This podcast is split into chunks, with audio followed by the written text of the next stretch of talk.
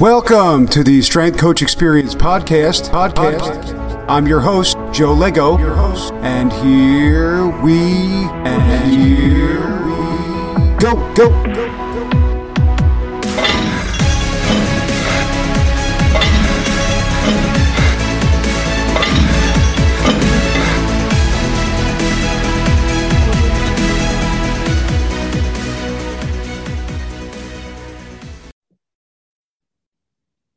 Uh, welcome everyone to the Strength Coach Experience, episode number 52.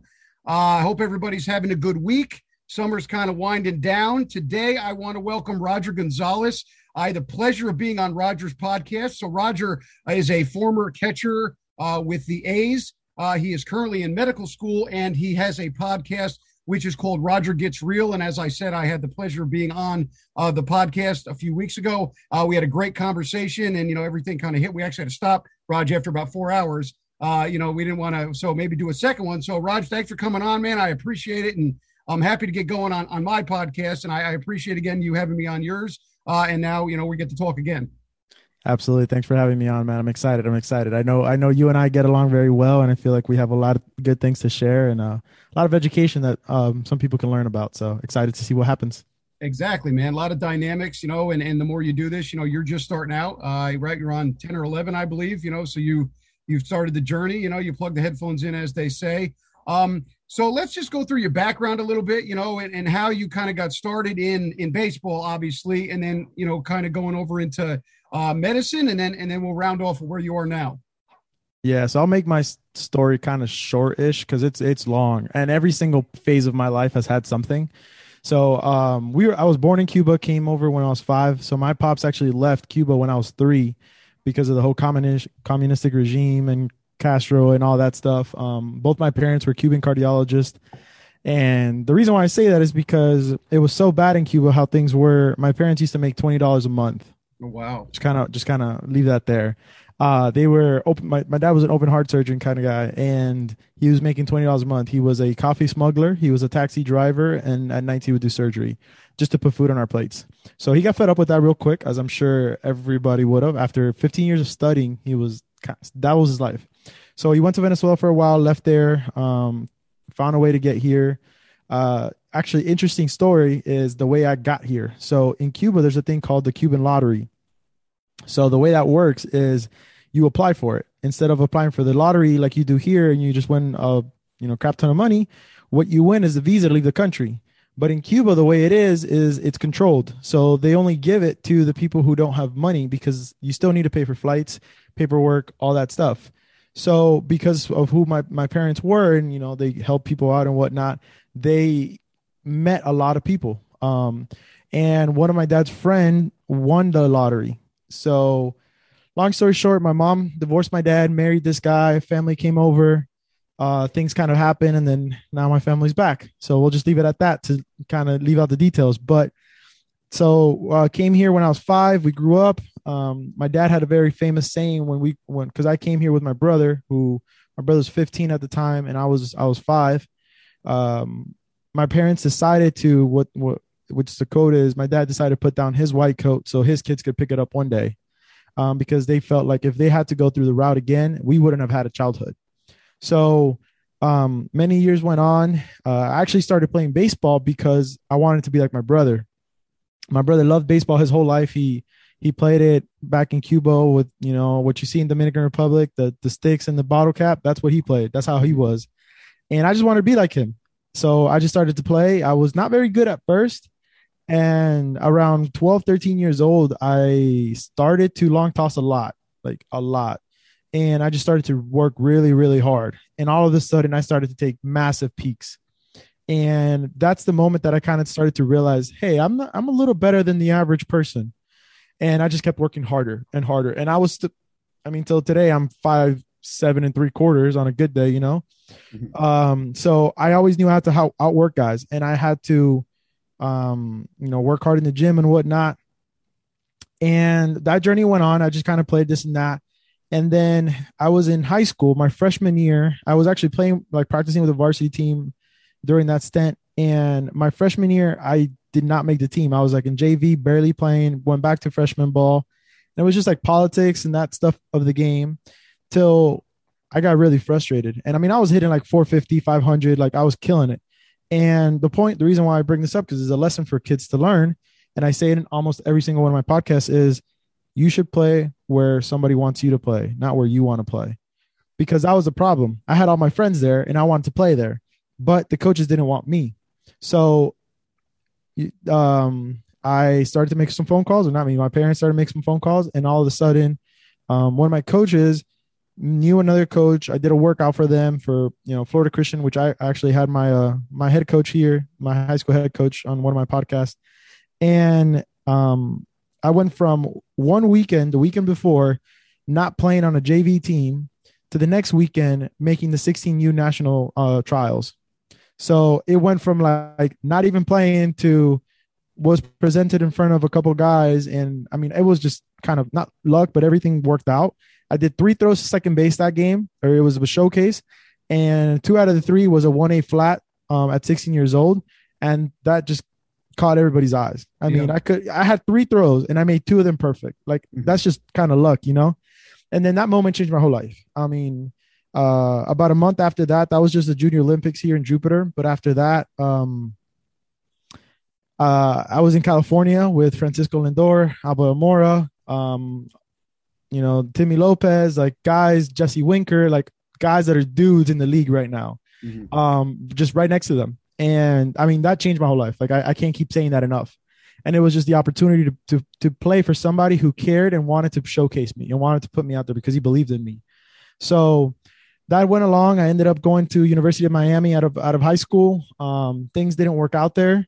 Um, I left there, uh, went the JUCO route. I always wanted to get back to Division One, so I ended up going to Winthrop University in South Carolina. After that, played there two years, um, and then in 2017 got drafted, uh, and then played two years in minor league ball. Every single year since my junior year of high school, I was hurt. Every single year, I had back injuries, I had shoulder injuries, I popped a rib out of place, I popped my scap out of place, I popped my hamstring, I played with a broken hand. Like it just it goes, it goes. So I feel like that had a lot to do with um, my passion for like medicine and sports medicine and educating and learning and strength coaching and all that kind of stuff. So um, after two years of that, I I got tired of the injuries and a couple other things happened. Um, so I requested my retirement and uh, went on to med school, and now I'm in my third year of medical school. So that's kind of the brief every single face of that has its own story, but I mean, we can go on for days talking about the whole thing, you know. So yeah, no, absolutely. I, I think it's a great story, and that's kind of crazy with the uh, you know the lottery. Just everybody listening, you know, we we we take things for granted. I think in light of everything going on, right? I mean, I've said it before. It's almost like there's certain people now that they just get up and they're aggravated about everything that happens the second they walk out of their house. And then when you hear stories like yours, you know, and your parents, uh, you know, I, I hope that gives a little bit more of appreciation for what's going on. You know, imagine, you know, going to school, right? Working your whole life being a cardiologist, not like a dent, you know, nothing's wrong with dentists, but, you know, like a, a full on, you know, heart doctor operating all that stuff. And then you have to do other things be, to provide for your family because it's not respected. And then when you come here, uh, you know, having, you know, making the decision to kind of give that up, you know, and almost starting a whole other life because they knew, you know, I, we can't spend another 15 years or whatever going through that school. So I think that's a great story as well as a great lesson. Um, you know, and I, I think it's great that you, you know, you kind of brought up, you never really, you know, you want to play where it's wanted, right? And I think just that in, in terms of sports, but also in terms of everything else, right? You want to make sure where you go when you go places, right? I can bring up the same thing for me. When I was in college, I, I did a JUCO route as well and I wasn't a good student, right? All throughout high school, like I got by, but it wasn't my thing. And it wasn't until I got to, you know, LIU, but that place was the first place where people really kind of understood me, right? Had confidence in what I did. And, and then I was able to thrive thanks to the, you know, all those teachers and the people there that I still talk to today. And, and I, you know, I, the podcast wouldn't be, you know, a thing without them or, you know, a lot of the people in there. But, you know, I think just to, to bring it back, it's, just appreciate what you're doing, you know, and, and what you have, especially being in the United States. You know, I think it's one of those things where everybody should try to go and talk to people from other places that grew up. You know, one of the things about being in the minor leagues was you start to understand what actual hardship and things of that sort are. You know, you think you have it bad because you moved to Florida or, you know, you have a day where something happened and then you realize that you know there's a whole bunch of other things that everybody else is going through that are far worse than you know what you're doing. And and i think you know there's always a quote out there that's on instagram probably like once a week but you know somewhere out there somebody's begging for for the life that you're that you have or or just have one more day like yours because you know something bad happened. So i think we can never ever take anything for granted. And, and i'm so happy and thankful you you shared that story. And just a little side note for the viewers out there about how crazy baseball is i was at Roger's last game because his last game was in Brooklyn with the Cyclones. We didn't know each other at the time, but we played together. I, I'm pretty sure you played against me probably one, three or four times. And, you know, long behold, you're, you know, we talked the first time. Your last game was at Cyclone Stadium. So I was across the, across the diamond in the dugout. Yeah, absolutely. I mean, it's the world is small. It's crazy. And, and, like you said, man, it's it's we sometimes we take things for granted, and I and I always share my story with Cuba because, um, especially in America, we are we are so fortunate. Mm-hmm. And even though you know there's a lot of things going on, and a lot of people we don't agree with a lot of things, whether you know whichever way you want to go about it in politics, which we're not going to talk about, but it's we're we're very fortunate. I mean, I, I I can tell you a couple more things. My grandfather was a political prisoner. My grandfather was put on death row for just saying "F Fidel Castro," just from saying those words. And I mean, we have flags here that say F both the current president and the old president, and they're fine. So you know that you, you're putting on death row for that, and and just so many things like you can never imagine. I, there's another big story that I mean, usually when I say it, it brings tears to my eyes because the day that I was born, again, I came from you know two very educated people that spend their whole lives studying. And the day I was born, things were so bad. It was called el, el periodo especial, which is the special period of Cuba, um, and things were so bad that there was no gas, there was no nothing. My dad had a special like a rum bottle that he was he was hitting and it was it was full of gas, just in case the day that I was born, if anything was gonna like happen, we had that to make it to the hospital so that you know I could still make it. So again, it's like th- those kind of people that have dedicated their lives to be able to do that um, should never kind of struggle like that, or not even be put in those positions where you know they're they're playing with maybe their kid cannot even be born or, or something can go wrong and that's just how it was. And and everything that my dad did in cuba was illegal. Like he was putting himself in positions to go to jail every single day. Like you couldn't you couldn't sell coffee. You couldn't sell, sell pigs. You couldn't be a ta- like a taxi driver. Like everything was controlled. But it was his only way of providing for the family. So it just it kind of just it was what it was you know? And we're very grateful and god bless america yeah, man. But that's phenomenal. Yeah, I, I, couldn't imagine, you know, having to do that and, you know, just, you know, being having to hold gas so you can make it to the hospital, you know, and things like that, you know, and I feel like, again, things are taken for granted. You know, people get mad about stuff or people get mad about what person is is doing this or what people say, you know, and it's all on and, and the other thing is, you know, and, and not to go down the political route, but just to bring it up, it's on television. You know, if you turn the TV off, we're still able to kind of make our decisions. It's only in the social media and the television realm. So it's not like it's in your face, right? It's not like you go outside and somebody's telling you what to do, like like you experience. You know, it's almost similar to, uh, you know, North Korea. You know, I, the Joe Rogan experience. They had the podcast with a with a woman from who who came from from North Korea, and she told a similar you know similar story about about all the the craziness. And I think it. I always said, you know, it's important that people listen to things like that because we we take things for granted. You know, we get mad about the news and and all these things, but you're still able to live in your house and go get gas and food and, and all that stuff, and nobody really tells you anything. But you know, in other places, it's it's not like that. You know, even when you I think you know with your parents, you do everything right, right? You go to you get a you study for 20 years, you know, you become a doctor, something of of respected high society, and still if it's you know you still have to go and do things that are deemed illegal, if you will, in the in the country because just because of the of the control and the amount of you know kind of that totalitarian uh, state that was there at the time. Absolutely, and there's um, two things that I will add. One, in Cuba, it started with the media. That's if you if you study any dictatorship, any type of um, regime like that, it starts with media. That's the oh, first oh, yeah. thing they control. And um, which is if you if anybody had been kind of following what happened with Cuba within the last couple months, that's why we were fighting so much to provide them internet to get them um, some service and some internet because that's the only way that the government cannot control the media. They can't control within each other. I mean, they don't have they don't have internet, they don't have phones, they don't have TV. The TV is controlled by them. So it's like they don't really know what's going on except what's going on in you know their one mile radius because that there's no cars there's like that stuff is not they're in the 1800s like it's kind of so that's what that's one of the things i wanted to kind of say and then the second thing that i was going to say is my so it's actually interesting my grandmother had uh seven seven kids um which for my dad's side the seven of them became doctors and she was a shoemaker so she wow. was never like she was not an educated woman but she knew that and the reason why they became doctors in cuba it wasn't for the um like the stability or the helping or anything like that it was because in Cuba that was like the only profession that people owed you favors because you saved their life. So okay. it wasn't even about the money you made, it was about the favors that the people owed you because you it's kind of like you helped them so much through really hard times that people are just so grateful and that's how you survived in Cuba. That's how you ate because you helped the local farmer kind of make it through an illness so he was just grateful and brought you a chicken. And that's the that's the craziness of the the decision factors that why they chose that career. Mm. And then as they went on, obviously they became more in love with it and whatnot. But that was the deciding factors from an early age on like why am I going to shift them that way is because it's you got to survive.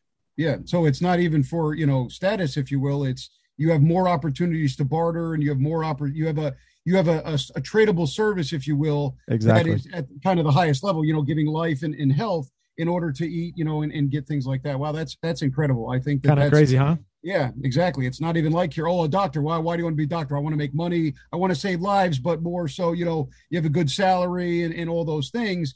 And then here, you know, you have another situation in another country where, you know, that's only 80 miles away from from the US, not that far. It's not like it's in, you know, Antarctica where, you know, you that's that's incredible. Like I said, I it, it's um I, I appreciate you sharing that and it's um, you know, kind of a wild story. But again, being thankful, you know, for for everything we can. I mean, we go on a podcast, right? We can talk about things. You know, you can mm-hmm. kind of chop stuff up and go through things, and I think that's just something that that we have to work on. You know, just as a whole, whether left, right, or whatever. It's just you know learning what to get mad at really, and and and what not to get mad at. You know, I, I don't. Absolutely. I've always said it. There's no point waking up and being angry. You know, and and once you turn that around, if you will, it, it, makes things a lot, you know, a lot easier, you know, about things when you start to appreciate things. You know, I've always said, you know, you read all, you know, the secret about the universe and stuff, but I, I believe all that stuff is true uh, because if you're negative, everything's going to be negative, right? Or if you have a negative outlook, why would anything good happen to you? And I, maybe it's more so that if if you have a negative outlook, regardless if it's good or bad, if you look at it negative, it's going to be a negative.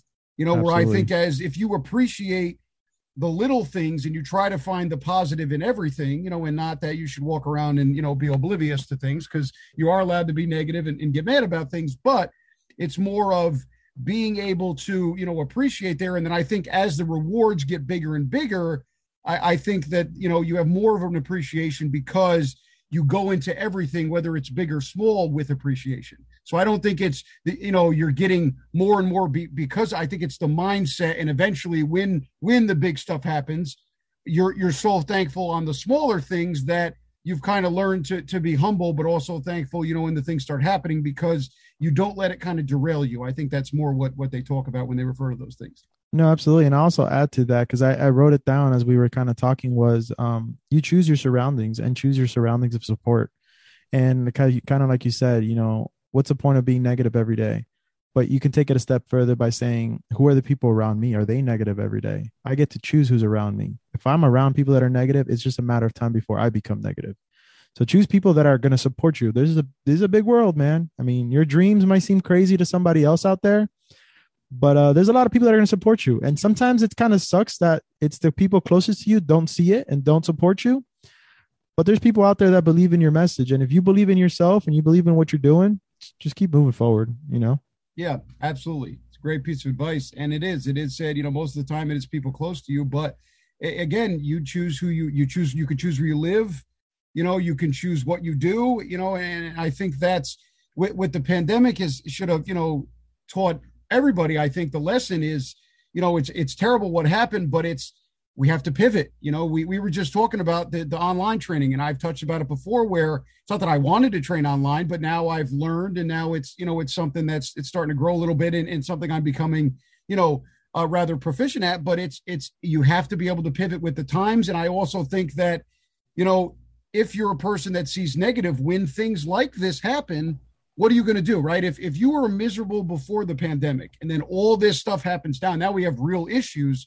What's going to happen? You know, and I think that the I, I, think it it's not it's it's a society, right? We can talk about it. You know, you talk about you know what happened in, in Cuba with your parents and the difference between you know they became doctors for you know be able to trade and, and provide for the family, whereas here it's kind of oh you want to become a doctor because you know you want to drive around in Mercedes and and buy the nice house and all those things. I mean, you know, there is also helping and, and, and you know saving lives and those things. But I just think it's it's one of those things where, you know, there's always going to be bad things to happen, right? Murphy's law, anything that can and will go wrong. And I and I don't say that to be negative, but I think it's it's just out there to be able to change your mindset because when stuff goes wrong that's really bad, you have to be able to pivot. And if you're in a negative mind, it's just going to destroy everything, you know, and and I think it's important to be try to be positive regardless of what goes on. And absolutely. And I mean, I can throw it back at you. Like when you started the podcast, how many things went wrong? Like you thought you learned everything you could have, but things things are gonna go wrong. Like it's just part of the learning process. Absolutely. So, you know, you just gotta keep keep moving. Like it's just it is what it is. Yeah, exactly. And and as you know, you know that you you starting a podcast as well, there's a whole bunch of stuff that they don't talk about in any book or all the other things, right? You have audio problems, you have I mean, for me, it's always the toughest thing is you know you, you go on zoom and and in front of you is a person you've never met right? And now we're trying to develop a conversation and we're trying to create camaraderie with somebody that we've never seen before in person. And now i'm staring at a computer screen right? So i yeah. think that that is another dynamic. You know we spoke about that a lot you know a couple weeks ago. And uh, but I, I think you know just everybody listening to that to add to it it's just there's a lot of things that go into this you know and, and i think one of the biggest things is, is learning how to talk to somebody through through a computer screen. You know, it, FaceTime is a whole different thing too. I think Zoom is its own kind of thing, you know, with the invite and the audio and those things, right? But then going back to the podcast, it, you know, as I said before, I thought I was going to call people on the phone, record it, and then poof, a million followers, right? And then we find out that it was positive. But but to your point and to me, you know, starting the podcast kind of for the same reason but we want to provide something that's not out there you know and i think that is always important when you do things. You know you see a lot of people you talk about a lot of things and i i think that's one of the issues with a lot of the books not that you know the books are bad but a lot of the help self-help things are you know this is how you scale your business. You start this way you start this way. Everything is pointed towards dollar signs right? And and not that we don't want to monetize but I think that you have to take a step back and say, okay, why am I doing this? Right? I want to provide us, I want to provide something that's not there, and then worry about monetization, right? Because I think a lot of the books I read, oh, you know, your your sample size and your target market and, and all these different things.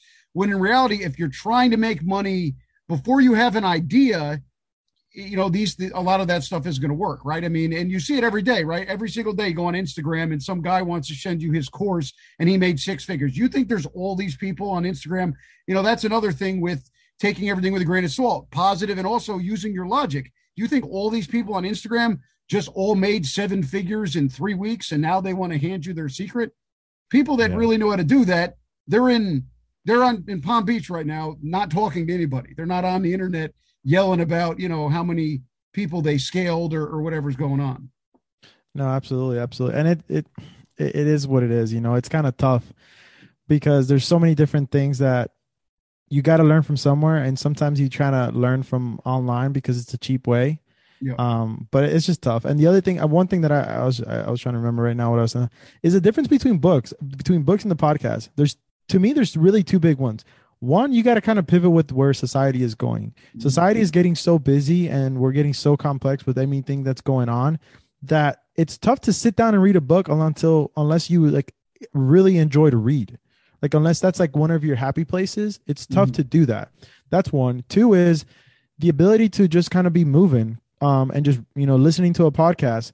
And three is to actually publish a book takes so long versus you know, for example, my last podcast, I had the the sports psychologist of the Oakland A's on, and I mean, I can't write a book with him. That would take years, you know, but I can have him on and be like, hey, let's talk about mental health. What are tips that you can help people out with this and that, you know? And we're it, the accessibility to be able to network, especially with, you know, the network that we have fortunately built to have people on and to share their years of knowledge is just, it's, it, it it's, it's something that, you know, you, you can't get from a book. Like it's, So I, I think those are really interesting points to kind of realize why, at least for me, why podcasting was so um, lucrative and so helpful and so important.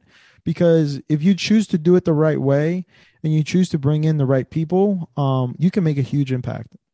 Absolutely. And I, I also think I want to touch on that point because I'm not a book person, right? I, I read and I get information, but reading for me, just because of how, you know, my brain works, it's not something where, you know, I can, uh, I, my brain just takes off, right? I can read a few pages, but podcasting has been, you know, you can kind of put it on the back burner, right? I mean, we talk about training, you know, I'm a big Louie Simmons over Speedy Centrics guy. I learned all of the Louie Simmons stuff um, because I, I had to drive for work and I listened to 30 podcasts in about a month. And then when I ended up coaching a year or two later, I was able to use that stuff strictly from a podcast. So I think it's important, you know, and, and he bring and Roger brings up another good point. Find out what works for you. In the fact we, we talked about it with school, right? You shared your story with baseball and I shared mine with college, but also, you know, the pressure of learning and the stuff, the pressure of learning uh, you know, and and being there, and everybody's got to read books, got to read books, right? Here's a list of 30 books you should read in the next month, or you should be reading 50 books. And not that that is bad, right? I'm not saying it's bad, but if you're not somebody who reads and you don't relay information or you don't gain information from the book, we have to find another way to learn, right? And I think that's so important because again, we we talk about everything we get from from Instagram and TV and all those things. I think one of the other things that kind of takes everything over is you need to create a business idea. You need to have passive income. You need to have nine revenue streams.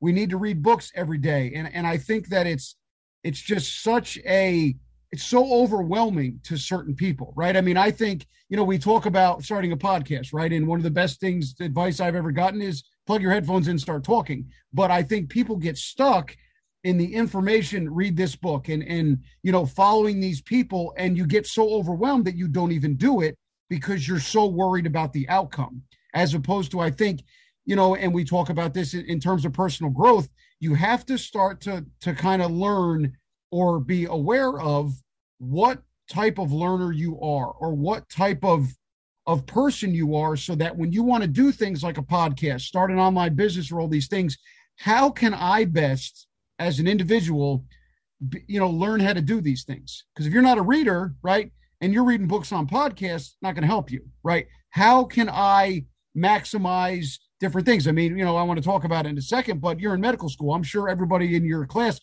they didn't they don't study the same right everybody yeah, that, has their own that's exactly what i just wrote down i've said i put med med student no med student no no reading and you would be surprised by how many fellow colleagues i have that have not opened a single page and have made it through med school. You couldn't have done that 10 years ago because we didn't have YouTube. We didn't have all these different courses and whatnot.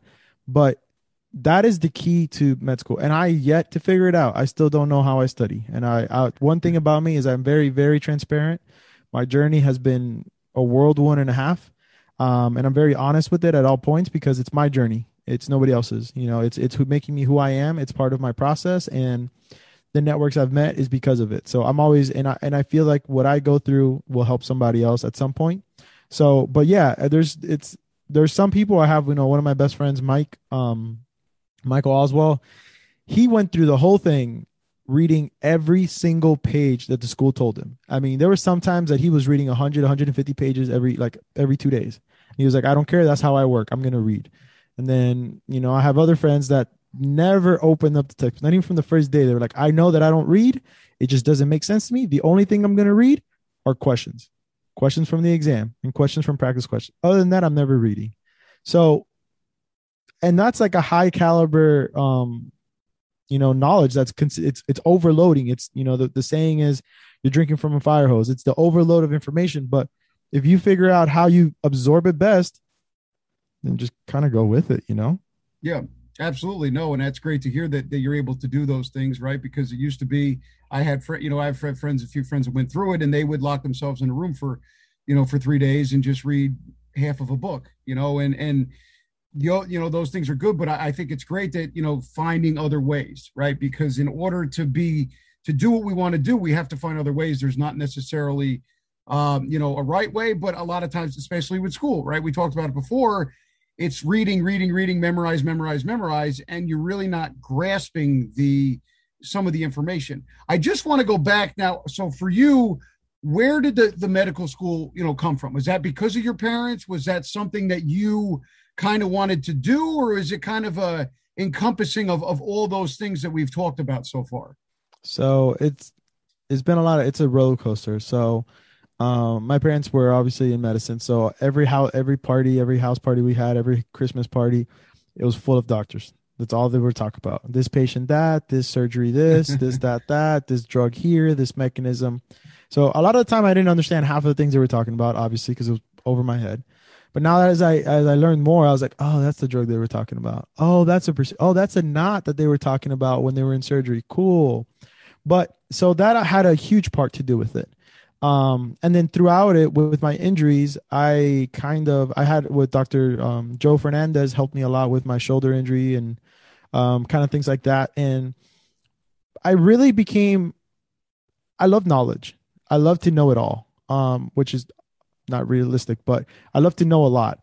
And that had a big part of it. So my when I when I went through college, I did my bachelor's in biology because I always knew at some point I was going to get to medicine because that's what I was always around. I didn't really know anything else.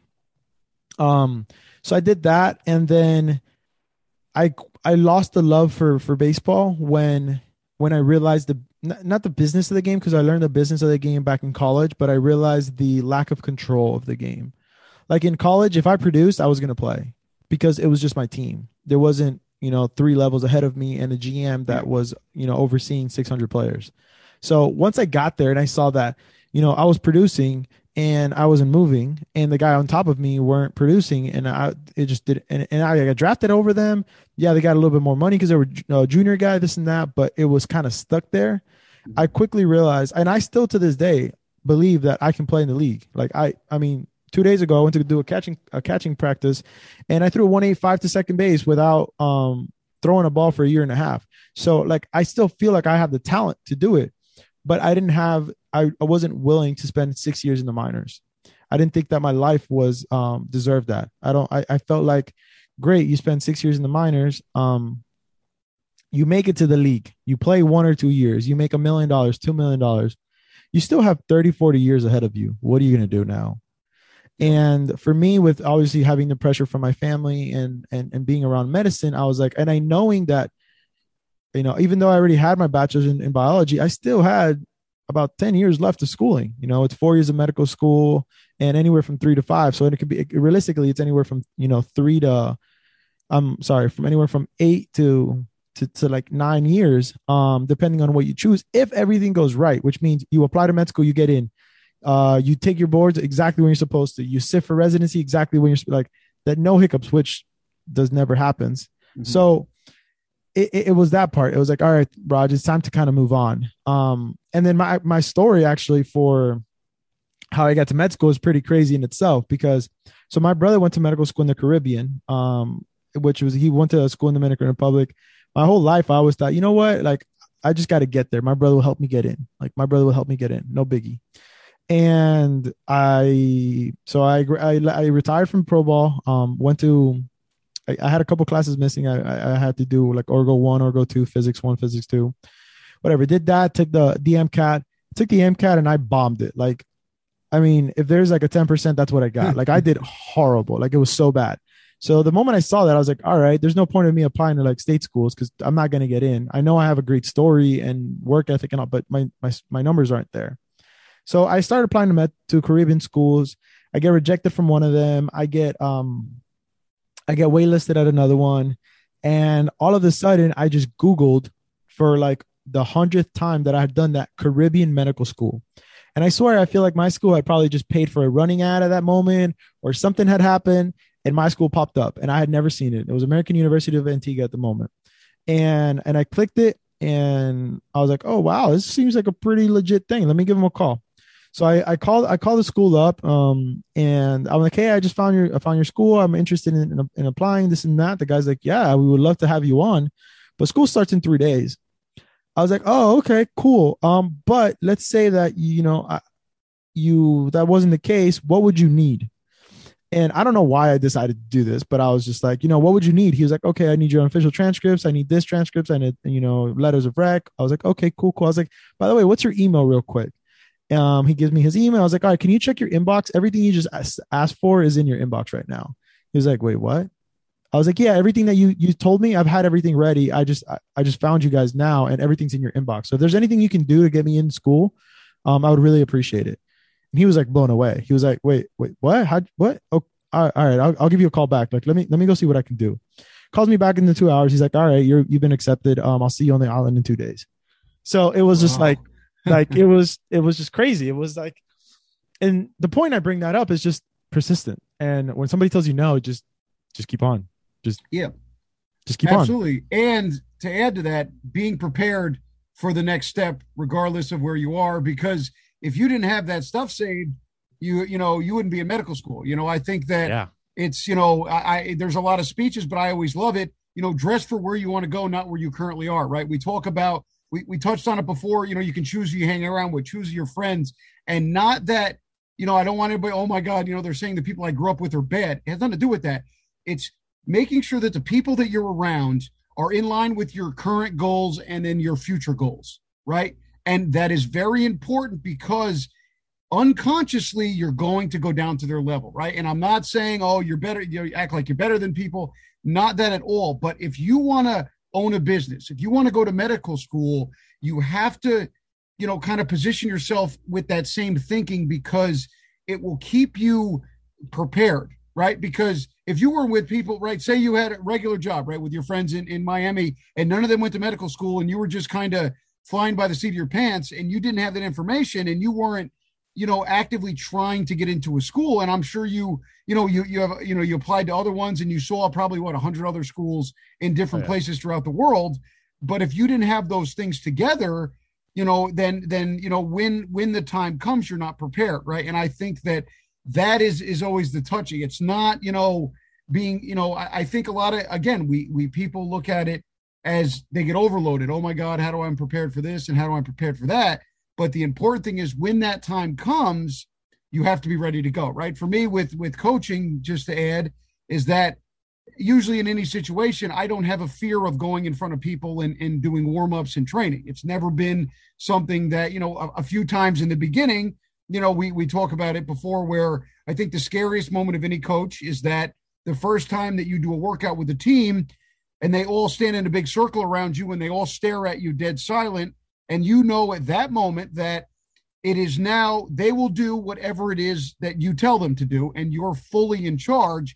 And i don't think that's something that you really understand until you're there right? And, and we talked with with mark but i remember that day like it was yesterday because mark was on that team.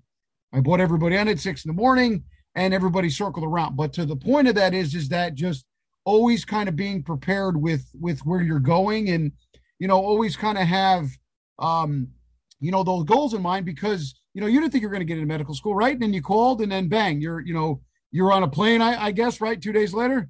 Yeah, literally. It was, um, I called, it was, a, it was a Thursday. Um, I called on Thursday I it was a Thursday at three in the three in the afternoon. So it wasn't even like a Thursday in the morning, you know. So it was like the day was almost over. He was like, All right, cool. He called me back and then he was like, All right, I have a um we did the interview. So he called me back like an hour later. We did the interview. And then the next day he like fully kind of set with everybody and then he gave me the official approval. And then on Saturday I was on island. So, and I mean, there's a whole bunch. Like, I had a girlfriend, a five year relationship that had like flown down to Miami, and we had lived here. We had just moved here for like three months. I was like, I gotta go and like that was his own thing. But I, I want to kind of even go back to because I think it's important. You you said you know it's not about like being selfish and not. And I want to bring up two points that one I'm sure you've heard before. When I was with the A's, actually, um, within the first week that you know we have the whole brand new draft class, we actually they brought in you know Dr. Mark Strickland, which the guy I talked about that we had, and the first thing he said was, as you go up in the level, your circles will get smaller. It's part of the life because the higher you get, the more people are going to want stuff from you. So you got to make your circle smaller or you're not going to make it. And what I want to kind of build on that is you only have one life. You know, you choose how you want to do it. And that's kind of been the, the biggest message that I've been doing from the beginning. So, yeah, don't leave your friends behind. But if your friends are not pushing you forward, yeah, leave them behind. You got one life. What do you want out of it? Do you want to be in the floor with your friends or do you want to make something out of yourself? So you only have one life. So that's kind of what I wanted to kind of add because I feel like there might be some kids out there that might be having that battle. And, and I have that conversation often. And it's like, you got to choose what you're going to do. I mean, even with family, if your family's not kind of supporting you where you want to go, that's the toughest one. I remember I put the other day, I had a, one of my polls on, on Instagram, which I do often, and it was goals or family. And that's probably one of the hardest ones that I had people answer. It was just like, I don't know, man. I mean, there's some of my goals that my family doesn't approve of. And, you know, sometimes it's not your family's job to understand your goals. Yeah, absolutely. And, and I think it's a great point. You know, you sharing your story, it, it's not, and, and again, it's not that they don't want, they just want what's best for you, right? And they're, they're doing everything based on their experience to make sure that you're safe and Amen. that they that you don't have to go through what they went through right so it's never from a place of malice they're always doing everything for you you know out of love in those things right they went through something you know something horrible and in how they work so they don't want you to kind of waste this opportunity right? And it and it waste is a bad word but that's where it comes from right? Remember every single time somebody gives you advice right? Even if they're close to you or, or something like that everybody gives you an opinion only based on their experience and where they've been right? Amen. and that is where we talk about you know we talk about circles right? And, and smaller and, and bigger but it's also too you know and i'm sure you've got into it too you start to hang out with people and, and and and something very interesting starts to happen when you're on the right level right that's the one thing i love about you know being prepared for where you're going to go having those goals because what starts to happen is you start to get around these people right that have the same ideologies as you, right? And then they start to meet people, and then you start to kind of hang around a core group of people, and everybody that they're around is the same, right? And one of the things I loved about baseball, loved, was the players. But I think, and I, and and, and I want you to answer this as well. But in baseball, my favorite thing was always this: if I didn't like a coach because of how they were or how they acted, usually the people that I got along with did not like that same individual right? Where sometimes you go places and you have friends and they hang out with somebody you might not like, and it's kind of okay, I got to deal with them right while we're out. In baseball, for me, was always if I didn't like certain hitting coach because of whatever they did, the people that I was closest to on the staff usually didn't like them either because of the personality. I'm not saying it was, you know, we didn't have conflict, but that was one of the things I always appreciated baseball. Everybody was real, everybody was direct, they held nothing back, and everybody that you hung around usually had the same kind of outlook with you. And if it was somebody you didn't really like for whatever reason, they didn't like them either. So it wasn't like we're going to go hang out with this person that I despise.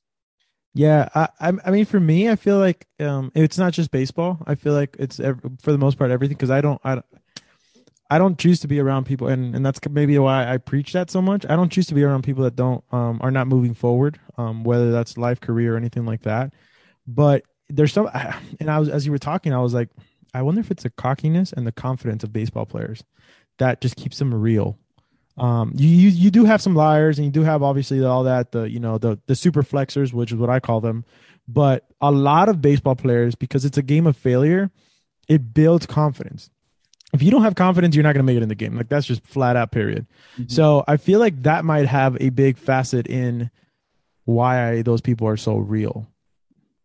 I don't yeah, know. That's an interesting. I don't know. I've never thought of it that, but that might be because there is an overflux of, of comp. It might just be that you know, it's say how you feel and and that's it. And if you don't like it, it really doesn't matter because you're going to be at this level and I'm going to go to the next one, and and maybe that's it. I, I think that you know, also to to your same point, when you get into the entrepreneurial spirit, if you will, right? You start with your own business or your own idea, or you start to get into kind of upper echelons of of, of jobs, right? MD and in, in finance and those things.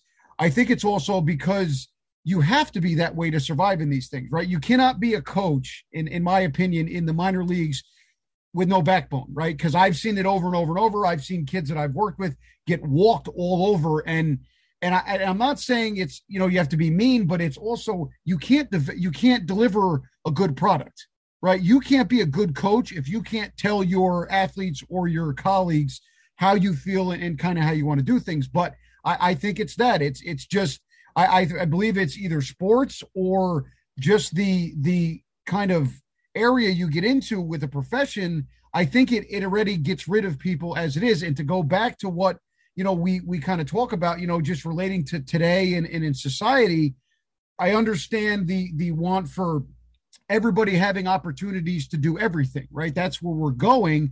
But at the same time, I don't like that because certain things certain people can't do, right? I'll use it as coaching. If you're a shy person that doesn't like conflict and, and, and really likes to keep to themselves, I just don't see how coaching is going to, A, how you're going to make a positive impact, or B, why coaching would be something you want to do, especially in baseball. If you're a shy person and you've probably had coaches like this, you will get run over and oh, yeah. being in charge of a baseball team. Absolutely. And I, I, mean, what I wrote down was you were talking was, I mean, your podcast is uh, the strength coach experience. I'll throw it back at you. Like, is a football strength coach the same personality as a soccer strength coach? No, not at all. You know, you you again, you surround yourself with your people. Like a football strength coach is, yo, you got to run through walls. Like, let's go. Like big time. Like let's freaking go kind of guy a soccer coach is not like that. You know, the whole mentality, the whole body, the whole, uh, you know, the way you train, the way you eat, every aspect of it is different. You you surround yourself with your type of people, and that's kind of.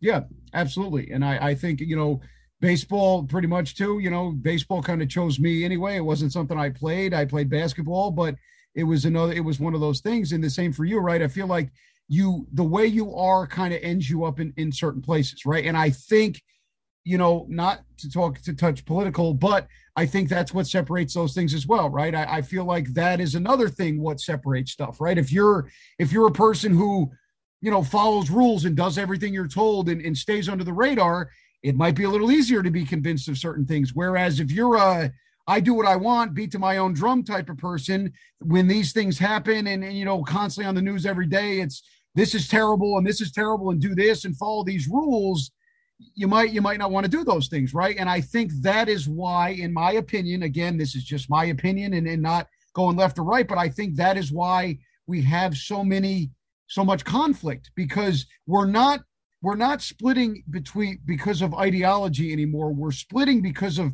personality and like baseline personality traits psychology. How do you react to things like or and how i react to things? You put two people in a situation, it has now come to be I'm going to go that way and you're going to go this way.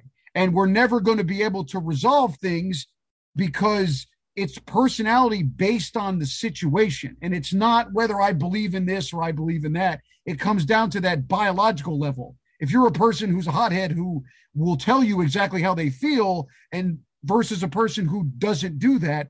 And so we get that kind of, you know, Jordan Peterson talks about all the time you know somebody who's agreeable and somebody who's confrontational right? And you you, you and in order for a relationship between those two people there has to be a balance and there has to be a kind of an understanding and an open-mindedness perception in order to get along. And i think with the issues and the things that go on in today you know it's very hard to do that because it's not that we just don't agree on one or two things. It's your way of going about things is a lot different than mine right? And and if i put you and and, somebody else in a situation we are going to have different outcomes and we're going to react completely different to what's going on. And i think that is where we have so much division. Absolutely. I mean and again what i wrote was passion equals your response and it equals your experience. And the reason why politics is so complex and it gets so argumentative is because you're not talking about ideology. You're talking about the person's experience that causes their passion which ends up becoming their ideas. And you know it's tough to explain to somebody why something is wrong when they're like that's what i lived. How are you going to tell me it's wrong? Mm-hmm. and that's you know ex- I, I heard a saying this past week that it was the only thing we can really trust is our experience. Because you read something but that's just somebody else's theory versus what you live, you lived it. Like you can't tell me that what I lived was wrong because I lived it. Like I saw it with my own eyes. And that's where it gets so tricky that it's like, you know, you have educational levels and all this stuff, but it's like you can't tell me that what I'm doing and what I lived was not real. So it's, you know, yeah, no, absolutely. Like I said, it's all about experience. I mean, I'm sure you've gotten the same argument. I've gotten arguments with people about players in leagues in professional baseball and their work ethic that have not worked in baseball. Like I have literally been in, and, and to me, that's ridiculous. I'm not saying whether I know anything else, but I have literally on several occasions been in shouting matches with people at gyms and people trying to tell me the the effort that certain players in the big leagues put in. And I'm like, how? And it always ends the same.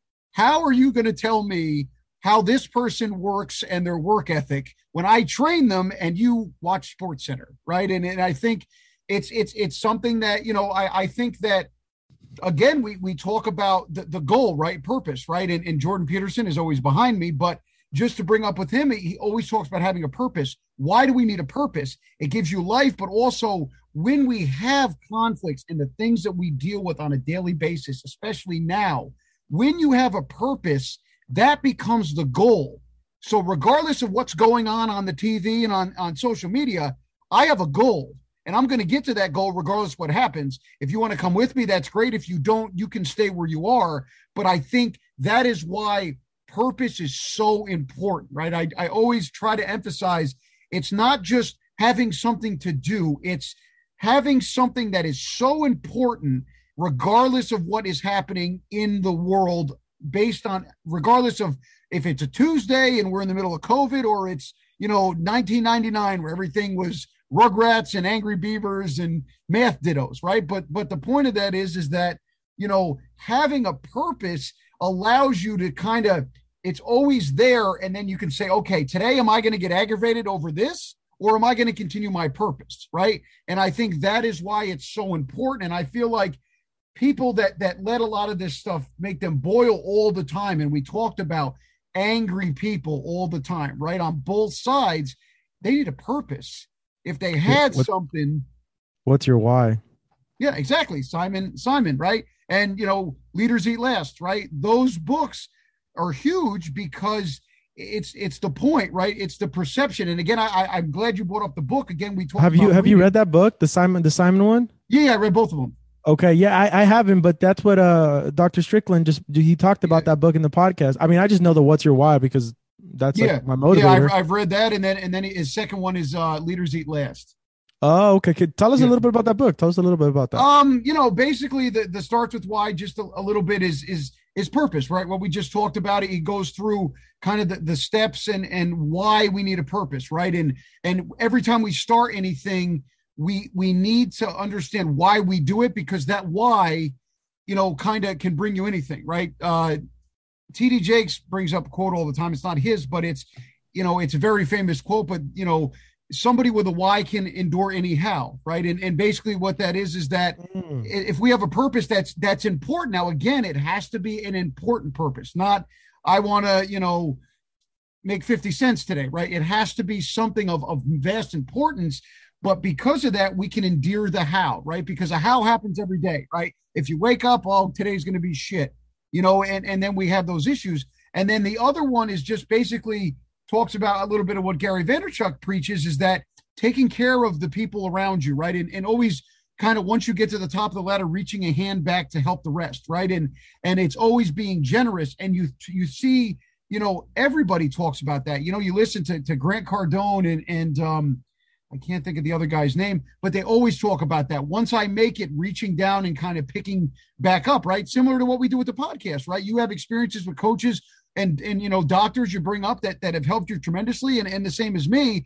Everybody I've had on a podcast is either somebody who's helped me in my journey or somebody that I looked up to and, and they helped me, you know, kind of without them knowing through their information to make me into the coach and the teacher I am today. And and those are important because between the two of those, we have a purpose so we can endure a lot of things with a purpose. But then once we get kind of rolling, if we bring more people who appreciate what we're doing with us, now that adds to our purpose. And now it becomes kind of a full circle. So not only do I have something to live for, right, and, and to make my own life, but now I'm going to bring other people with me that kind of share that same passion. And so now it kind of creates a thing where not only are you working towards your own goal and purpose, but now people behind you are counting on you to to kind of carry out your purpose. So now we have driving force both, right? We have that intrinsic motivation, but now we have that external motivation as well in terms of the people you help, right? And not that my podcast is I don't talk to a million people yet, but you make them every week because there is that that group of people who are listening and, and appreciate each and every episode that you're coming out with. Absolutely. I was writing down um, one of the, which is kind of, I don't know, this is, I feel like this is interesting, but one of the main reasons why I really wanted to write the podcast, and I noticed that um, about a month and a half ago, I saw my old head coach at the gym. It was like five in the morning. Um, was I was genuinely so happy to see him there because he was overweight back in high school mm-hmm. and he's lost like 40, 50 pounds. Probably more than that, honestly. I saw him the other day. I was like, bro, you look amazing. And um and it was what I realized that I had to tell him thank you so many times for the things he had done for me. And I had to tell him sorry for the mistakes that I had made and for the arguments that I brought up because I was a young kid. And it's this platform uh, allows me to kind of give value to the people that really help me because life gets so complicated and gets so busy that sometimes we don't get that opportunity just to say those simple words to them. And you know, that's something that if I get to have a coach back here, we get to talk about stuff and be like, "Hey man, thank you for this, thank you for this, thank you for that. You were wrong about that one, but I was wrong about this, this, this and that." And it's just that conversation and that um interaction you have is another way of just simply, you know, going back and kind of helping the people that you know helped you because a lot a lot of coaches kind of do this to help out you know to feel you know to feel like they're making a difference and sometimes you know you might not feel it at the moment but it feels nice because it's happened to me a lot of times that you know you you do an impact and then somebody realizes it five ten years later and they're like hey if it wouldn't have been for you my life wouldn't be here so just genuinely thank you thank you thank you for that so I don't know. I thought that was an interesting because that's one of my big driving points too. Um, and I try to bring you know people who've really impacted me for those reasons. Yeah, absolutely. No, it's huge and it's a great point. I'm happy you brought it up. It's one of those things where, especially, I, I think, you know, the special thing again, like you talk about, and what we've been talking about is is with the podcast pro, you know, the podcast platform, is that we get to talk to people, but now when we want to guess right you say oh oh my god what you know you think of an idea right? And and, and again anybody out there listening they come ideas come right? And, and and me and roger talked about it right? And and we've talked about you know it's important to have a lot of people kind of you can talk to because if something comes up right somebody gets suspended an injury happens in a sport or some other you know something with mental health takes place right? Kind of like what we had in the olympics.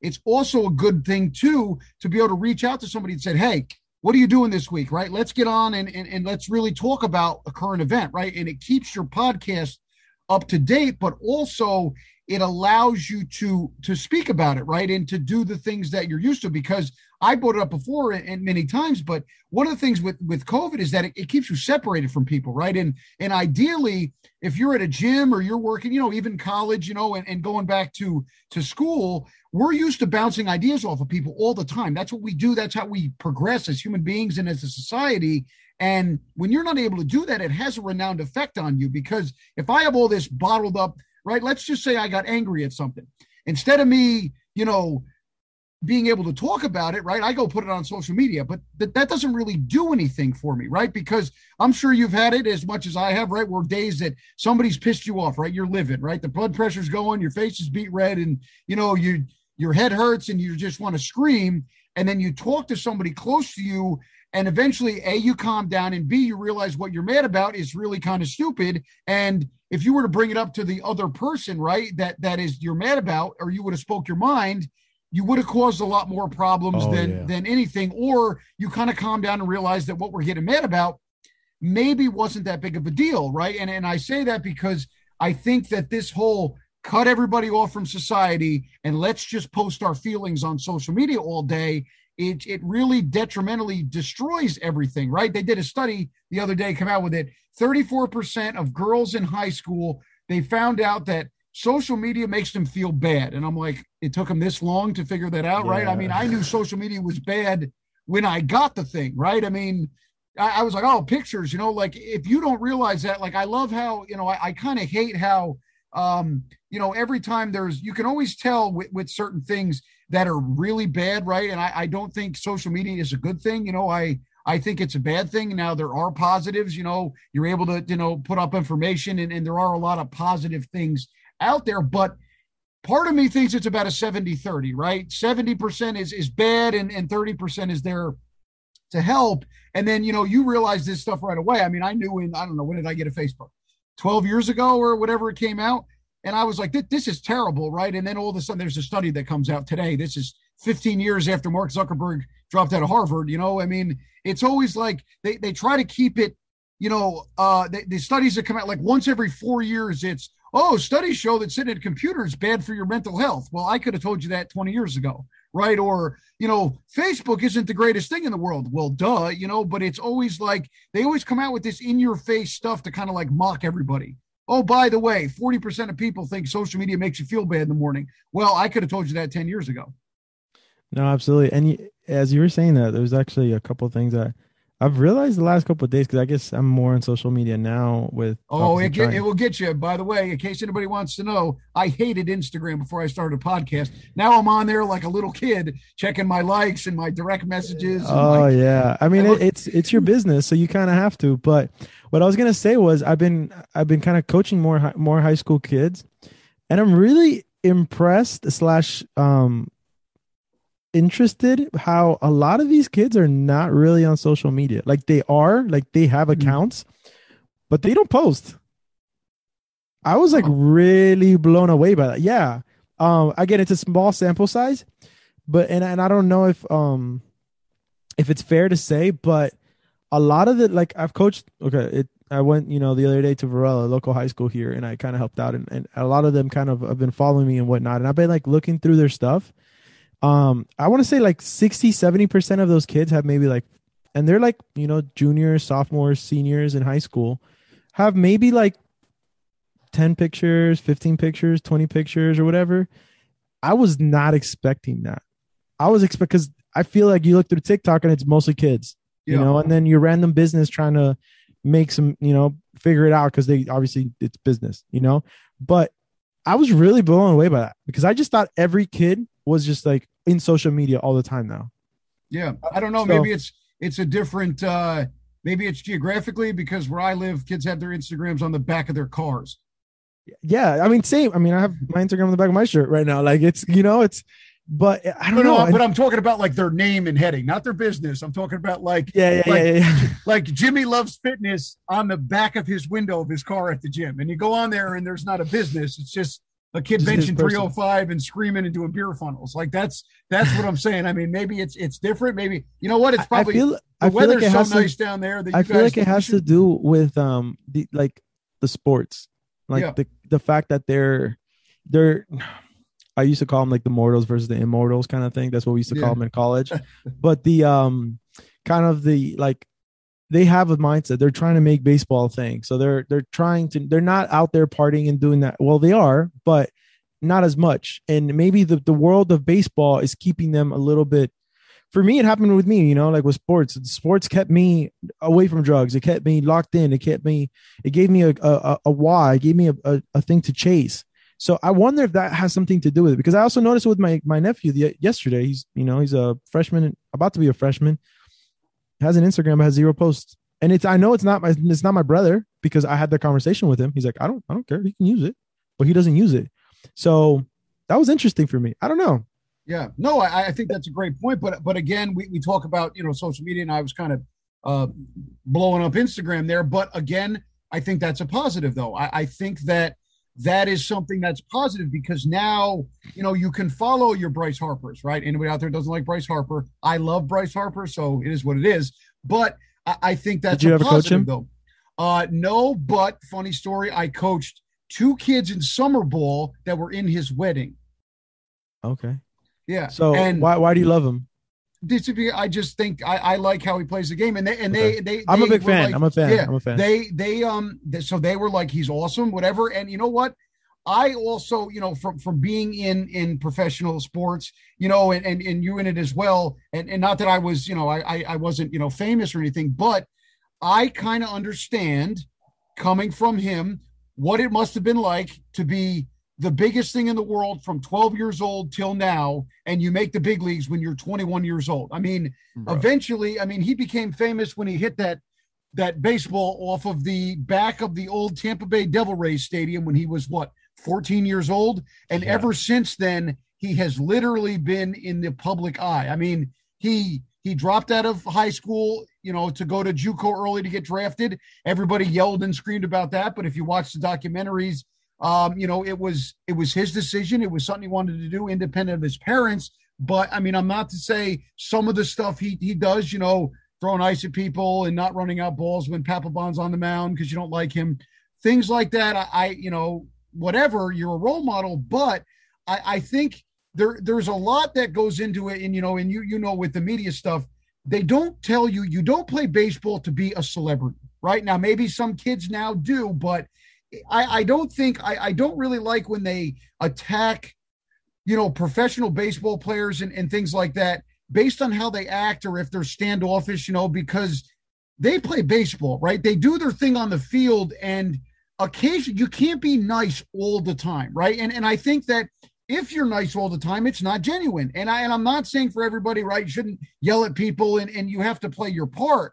But I just think he's a, he's a gifted player. He's done things that you know nobody's ever done you know, he he continues to produce year in and year out. You know, he's got 32 home runs now, betting 270, but he's still up there. And I just, you know, he puts his work in and, and those things. He stays relatively private. You know, he's not at a club every day, and you know, he doesn't, you know, he doesn't do a lot of crazy stuff. He kind of keeps to himself. And and I think that not that you know praise everything he does, but I think it's also misunderstood when when a guy doesn't want to be in the in the in the spotlight all the time, you know, and and and not all of them act the same, and and a lot of them just they just want to be. And again, you you know, it's very hard to do that. I mean, if anybody watched The Last Dance, you know, everybody thinks Michael Jordan must have loved it. I mean, the guy's fondest thing, you know, towards the end of his career when he was like god of basketball was sitting in his room drinking orange juice, smoking a cigar, you know, and it, he's like, it was peaceful in here until you guys came in here. I can't go out. I can't do all these things. And, and I think